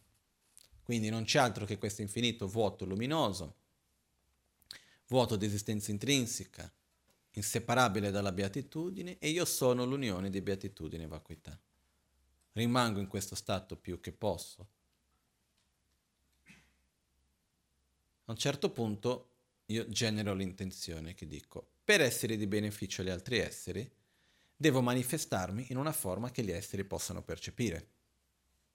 Questo stato estremamente sottile solo un Buddha può percepire. Quindi ho bisogno di manifestarmi a un livello più grossolano. Quindi da questa unione di beatitudine e vacuità, a me piace immaginare così, un punto di luce che a un certo punto si espande. Tutto l'universo si è dissolto in un punto di luce. La sensazione che ho io quando faccio questa meditazione è questa. Durante la morte immagino che tutto si sta assorbendo e per dire la verità simulare il processo della morte è una sensazione molto piacevole la semplice sensazione che ci togliamo addosso il peso di questa vita io ho una vita bellissima. Niente contro questa vita, al contrario. Però è pesante. Tutte le menate che ci facciamo e tutte le cose che ci sono. E a un certo punto ci togliamo addosso l'importanza che diamo a tutte queste cose e torniamo alla nostra essenza. Quindi per me meditare su questa simulazione è una cosa molto bella. Però la sensazione è come se tutto si assorbisse in un punto di luce alla fine. Ma quando diventa un punto di luce, il punto di luce a sua volta è infinito. No? È un po' quello che c'è, se è corretto dire in italiano. Se noi prendiamo qualcosa, prendiamo un punto di luce, espandiamo questo verso l'esterno, va verso l'infinito. Ma se invece di espandere verso l'esterno, cominciamo ad andare verso l'interno e cercare sempre di dividere, dividere, dividere, dividere e entrare al suo interno, anche qua andiamo all'infinito. No? È una cosa in realtà molto interessante se tu prendi, che ne so, lo spazio che c'è al di fuori di questo tappo è infinito, ma lo spazio che c'è dentro è anche infinito tu prendi e cominci a dividere, dividere, dividere, arrivi all'atomo, dividi, dividi, dividi, dividi, dividi, anche infinito. Ok? Perciò quello che succede è che anche dal punto di vista della fisica, lo spazio che c'è verso l'esterno e lo spazio che c'è verso l'interno sono gli stessi. Non è che c'è più verso fuori che verso dentro. Ok? Perciò la mia sensazione quando faccio questa meditazione, come mi piace immaginare a me, questo dico è una cosa mia, non è quello che c'è descritto nei testi ed immaginare che quando tutto si dissolve in questo punto di luce, ma il punto di luce stesso è infinito. È come se prima si dissolve tutto in un punto di luce e questo punto di luce diventa l'universo, riempie tutto. Non è una cosa oppressiva, piccolina, lì nascosta. È, ha uno spazio infinito. Poi, da questo spazio infinito, quando c'è il processo della rinascita, che è il punto che siamo arrivati, e si immagina che questo punto di luce a un certo punto espande e manifesta l'universo intorno a noi e diventa visualmente come un punto di luce piccolo che rimane sempre al nostro cuore, ma che al suo interno è infinito. Non so se è chiaro quello che sto dicendo. Ok? Perciò immaginiamo che da questa unione di beatitudine e vacuità, da questo infinito spazio luminoso, si manifesta l'universo un'altra volta quindi montagne, cieli, eccetera, eccetera, eccetera. Noi stessi appariamo su un fior di lotto con un cuscino di sole e di luna e per prima andiamo a manifestarci, noi, noi appariamo nella forma di un raggio di luce, più o meno grande così, come un raggio di luce, che rappresenta il nostro corpo sottile. Quindi ci manifestiamo come questo raggio di luce che ha la vibrazione del suono Hum raggio di luce di color blu o di color bianco, dipende dalla pratica che si va a fare di meditazione, di solito di color blu. Uh, quindi questo raggio di luce di color blu che c'è la vibrazione del suono hum, che è la nostra mente. Okay? Quindi noi, raggio, la luce rappresenta il nostro corpo, la vibrazione del suono è la parola e all'interno di questo c'è la mente che è insieme anche. Perciò visualizziamo, visualizziamo questo raggio di luce che siamo noi, noi ci manifestiamo come questo raggio di luce. A questo punto però, per essere di beneficio agli esseri, non basta solo un corpo sottile, ho bisogno anche di un corpo grossolano, se no come faccio a interagire? E quindi a questo punto, da questo raggio di luce si emana, la luce si espande, andando a tutti gli esseri sacri, facendo offerte a loro, richiedendo la loro benedizione che si riassorbe nel raggio di luce e allo stesso tempo si emanano raggi di luce che vanno a tutti gli esseri che hanno bisogno, che sono esseri senzienti, portando del bene, della gioia, della felicità, facendo del bene a tutti gli esseri e poi dopo i raggi di luce si ritornano e si riassorbono a noi stessi in quel modo sottile. Quando questi raggi di luce si riassorbono in noi, in un istante sorgiamo in un corpo grossolano, ossia sempre sottile perché è sempre fatto di luce, però sorgiamo con un volto, due braccia, un canale centrale, due canali laterali, occhi, bocca, naso, capelli, eccetera, eccetera. Quindi ci manifestiamo e questo rappresenta il processo della rinascita. Qua si può entrare nei dettagli e visualizzare il processo della rinascita all'inverso, ossia visione nera, rossa, bianca, elemento vento, fuoco, acqua e terra. E man mano i, i sensi che si riprendono. Perciò in questo momento quello che noi facciamo nella pratica, effettivamente nell'autoguarigione, è Om Sobhava Shuddha Sarva Dharma Sobhava Shuddho Han. Tutti i fenomeni sono vuoti di esistenza intrinseca e così sono anch'io. Tutto si dissolve in vacuità, non c'è altro che un infinito vuoto luminoso, vuoto di esistenza intrinseca, inseparabile dalla beatitudine, e io sono quest'unione di beatitudine e vacuità. Sto in questo stato per un po', da questo stato riappare l'universo. Su un fior di loto sorge un raggio di luce che sono io stesso in un modo sottile. Da questo raggio di luce si espandono raggi di luce in tutte le direzioni, facendo offerte a tutti gli esseri sacri, aiutando gli esseri senzienti. I raggi di luce si riassorbono in questo raggio di luce in me stesso, nella forma della sillaba Hum, ossia di un raggio di luce blu che vibra con il suono Hum. E con la condizione dei raggi di luce degli esseri sacri che si riassorbono in me, io appaio in un corpo puro. Viene chiamato di solito come Vajra Sattva. Vajra vuol dire diamante, Sattva vuol dire essere, che è un modo per dire un essere puro, che essere di diamante. Il diamante vuol dire qualcosa che è non duale, quindi vuol dire anche non duale nel senso che anche l'unione di beatitudine e vacuità, di metodo e saggezza. Uh, in altre parole, è anche la mente, molto, la mente e corpo molto sottile nello stato puro che si manifestano in un modo grossolano. Questo anche vuol dire Vajrasattva. Possiamo visualizzarci come la forma di uno dei cinque Dhyani Buddha o semplicemente con un corpo di luce. Però ritorniamo a immaginare il mondo intorno a noi, a osservare che noi stessi abbiamo un corpo quindi grossolano, quindi stiamo qua, quindi come detto prima, un volto, due braccia, due gambe, un canale centrale, due canali laterali, cinque chakra. Quindi ci visualizziamo nel modo completo, grossolano. E a questo punto andiamo a fare la generazione dei fiori di lotto, i simboli, le sillabe seme, i simboli, la generazione dei cinque diani Buddha, eccetera, eccetera. Perciò, in realtà, la pratica dell'autoguarigione va fatta tutta, possibilmente in questo stato Ovviamente la pratica dell'autoguarigione ha tanti livelli di pratica. Quello che vi sto spiegando adesso stiamo andando al livello più avanzato comunque. Non vuol dire che per farla per forza uno deve, aver, deve riuscire a fare tutte queste visualizzazioni e meditazioni. Però vi sto spiegando quello che si può fare, spiegando quello che è il modo più corretto, non che l'altro sia sbagliato. Eh? Perché ci sono tanti livelli in cui noi possiamo fare la pratica.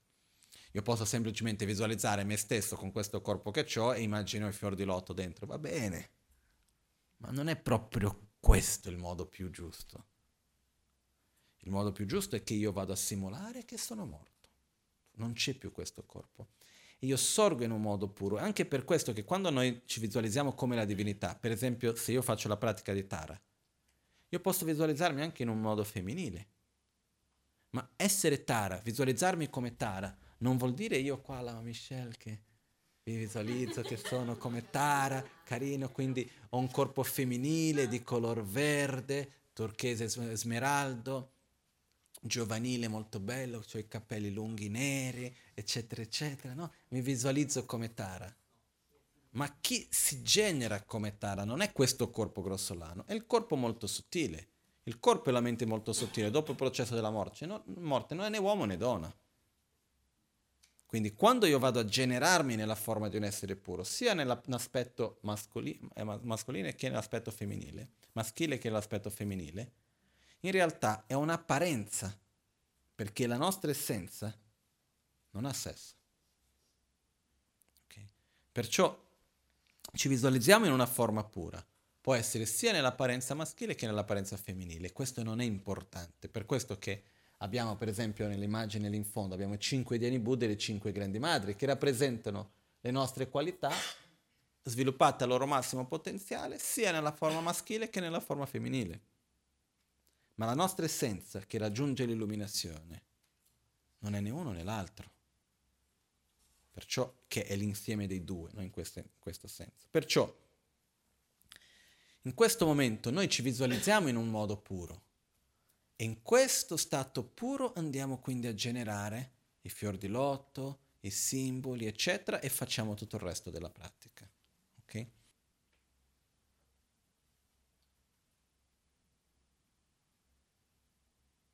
Quello che abbiamo spiegato oggi, come posso dire?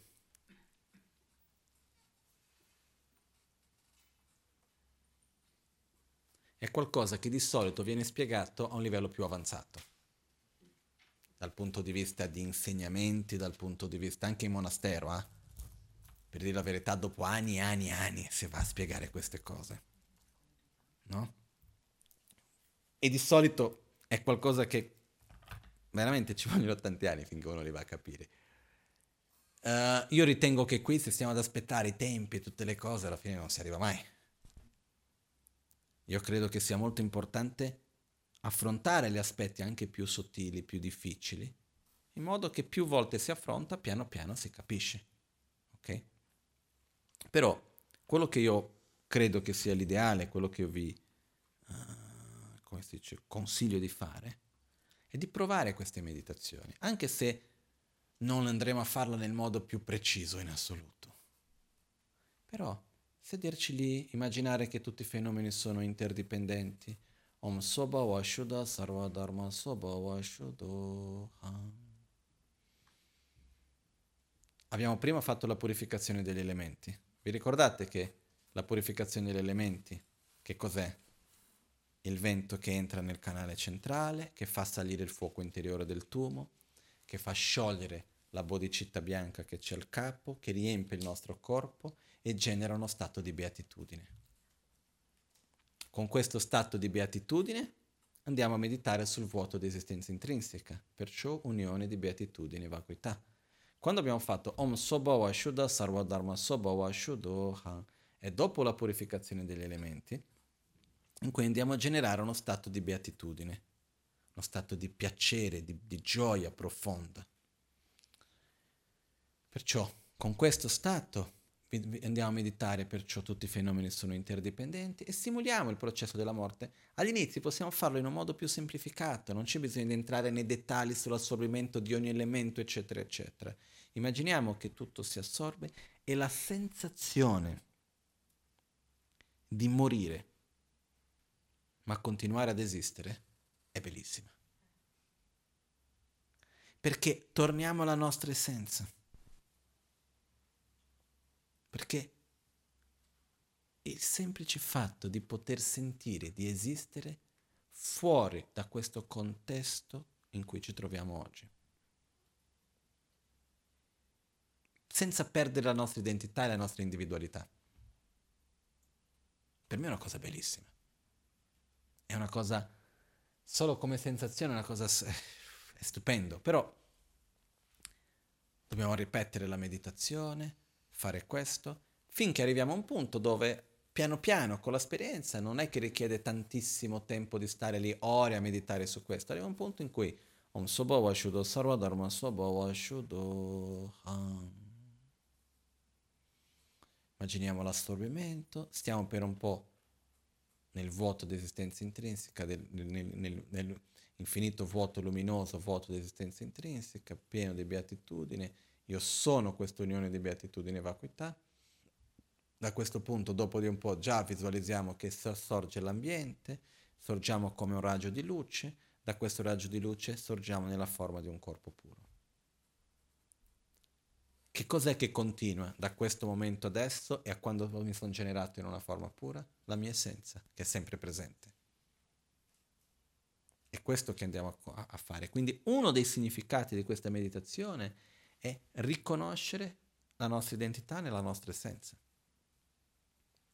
E questo ci aiuta anche a capire che dopo di questo le qualità che vado a sviluppare, le negatività che vado a purificare, eccetera, eccetera, sono per ciò che continua di vita in vita e non relativi solamente agli aspetti di questa vita. Ok? Io sapevo già dalla partenza che la lezione di oggi è molto difficile, molto importante e dal punto di vista del librettino non è che siamo andati tanto avanti, o meglio abbiamo parlato di una parte che non c'è neanche. Uh, Però estremamente importante. In realtà, se riuscite a capire, ma se non il 100%, almeno una parte di quello che abbiamo visto oggi e piano piano capirla bene, questo serve in qualunque pratica di meditazione nel sentiero Vajrayana, nel Tantra del buddismo, è essenziale quello che abbiamo visto oggi.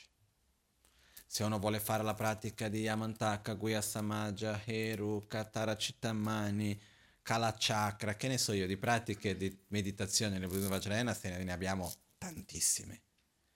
Questa meditazione è essenziale. Caso contrario diventa una sorta di carnevale. Io sono Tara Verde. Quindi mi visualizzo come Tara Verde come che io qua alla Michelle che metto il vestito di Tara Verde. Sorta di carnevale. Non è che io mi vedo come Tara Verde, io sono Tara Verde, io sono Buddha Shakyamuni, io sono Vajradhara, io sono quello, ma per essere il Buddha io devo prima eliminare la Michelle. Questo modo grossolano in cui mi vedo. E per fare questo cosa devo fare? Simulare il processo della morte, riconoscendo la mia essenza. E perché che io posso sorgere come un Buddha? Perché la mia natura è vuota di esistenza intrinseca. Perché sono interdipendente e per questo che posso generarmi come un Buddha. Anche. Okay? Perciò è un punto estremamente importante, non facilissimo, per varie ragioni, perché anche per capirlo bene sono tanti con, anche concetti che vanno messi insieme, che io ho cercato oggi al mio meglio di spiegarli, mettendo in due ore questo. Cioè ho fatto il mio meglio per mettere in due ore questi concetti, non so quanto sia stato effettivamente chiaro, no? Però è una cosa che avremo anche altre occasioni per entrare in più dettagli su queste cose, ok? Comunque io quello che vi chiedo è di provare, ognuno a livello che ha capito, se ci sono dei punti che non abbiamo capito si può risentire altre volte e provare di fare questa meditazione un po' per creare un po' di familiarità con questo, ok? Anche se, anche se non si fa tutto il resto dell'autoguarigione, semplicemente fare questa meditazione è già una cosa che va benissimo, ok?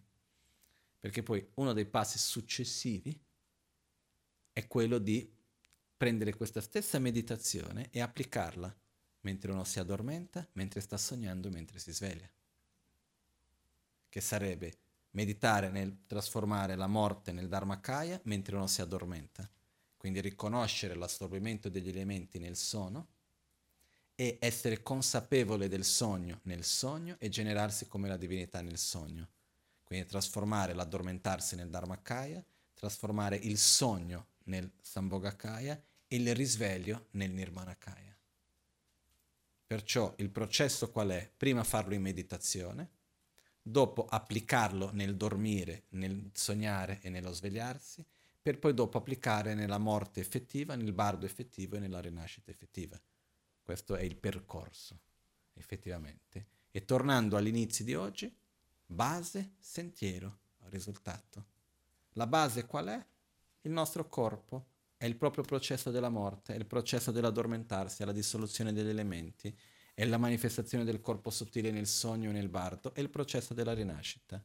Il sentiero qual è? Trasformare questo, riconoscendo la nostra vera natura pura, generandosi in una forma pura, trasformando il processo della morte nel Dharmakaya, il sentiero nel Sambhogakaya, la rinascita nel Nirmanakaya. Qual è il risultato finale? Con questo si usa per uscire dal ciclo di sofferenza completamente. Quindi questo è un po' semplificando un po' tutto questo. Quindi anche da questo, se riusciamo a capire bene questo, vedremo il quanto che il Tantra, ossia il sentiero Vajrayana, è solido, ha i piedi per terra, non è una cosa mistica, chissà di che cosa. Tutte queste meditazioni che possono sembrare cose molto mistiche, in realtà di che cosa stanno parlando? Della nostra propria morte, del nostro proprio bardo, della rinascita, delle realtà che tutti noi abbiamo, che è la base. Perciò il sentiero, il risultato non esiste senza il sentiero, il sentiero non esiste senza la base. Ok? Quindi questi sono tutti collegati. Ok? Io direi che concludiamo per oggi, perché se andiamo avanti è un argomento che mi piace molto, poi se si entra in un punto, a quel punto diventa troppo lungo e stiamo già andati al di là di quello che dovremo. E poi adesso nelle prossime lezioni affronteremo cose molto più semplici che sono la generazione dei fiori di lotto, le sillabe seme, i simboli, eccetera, che sono cose molto più, come si può dire, cosa si deve visualizzare, qual è il mudra che si va a fare, eh, il significato del mantra, eccetera, eccetera, però concettualmente sono molto più semplici di quella di oggi. Però la lezione di oggi è un punto estremamente importante. Le tre trasformazioni è un punto essenziale in generale nel nostro sentiero. Ok? Facciamo le dediche finali. Jetsun la me kutse rapten chi namkar tinle chochur gepa dang losan tempe drume sasum gi drowe munsel tatu ne gyur chi Nimo dele tsendele nime kuyan delek shin Nyensen taktu delek pe Concho sumgi jingi lo, concho sumgi ngodrup tsol, concho sumgi trashisho.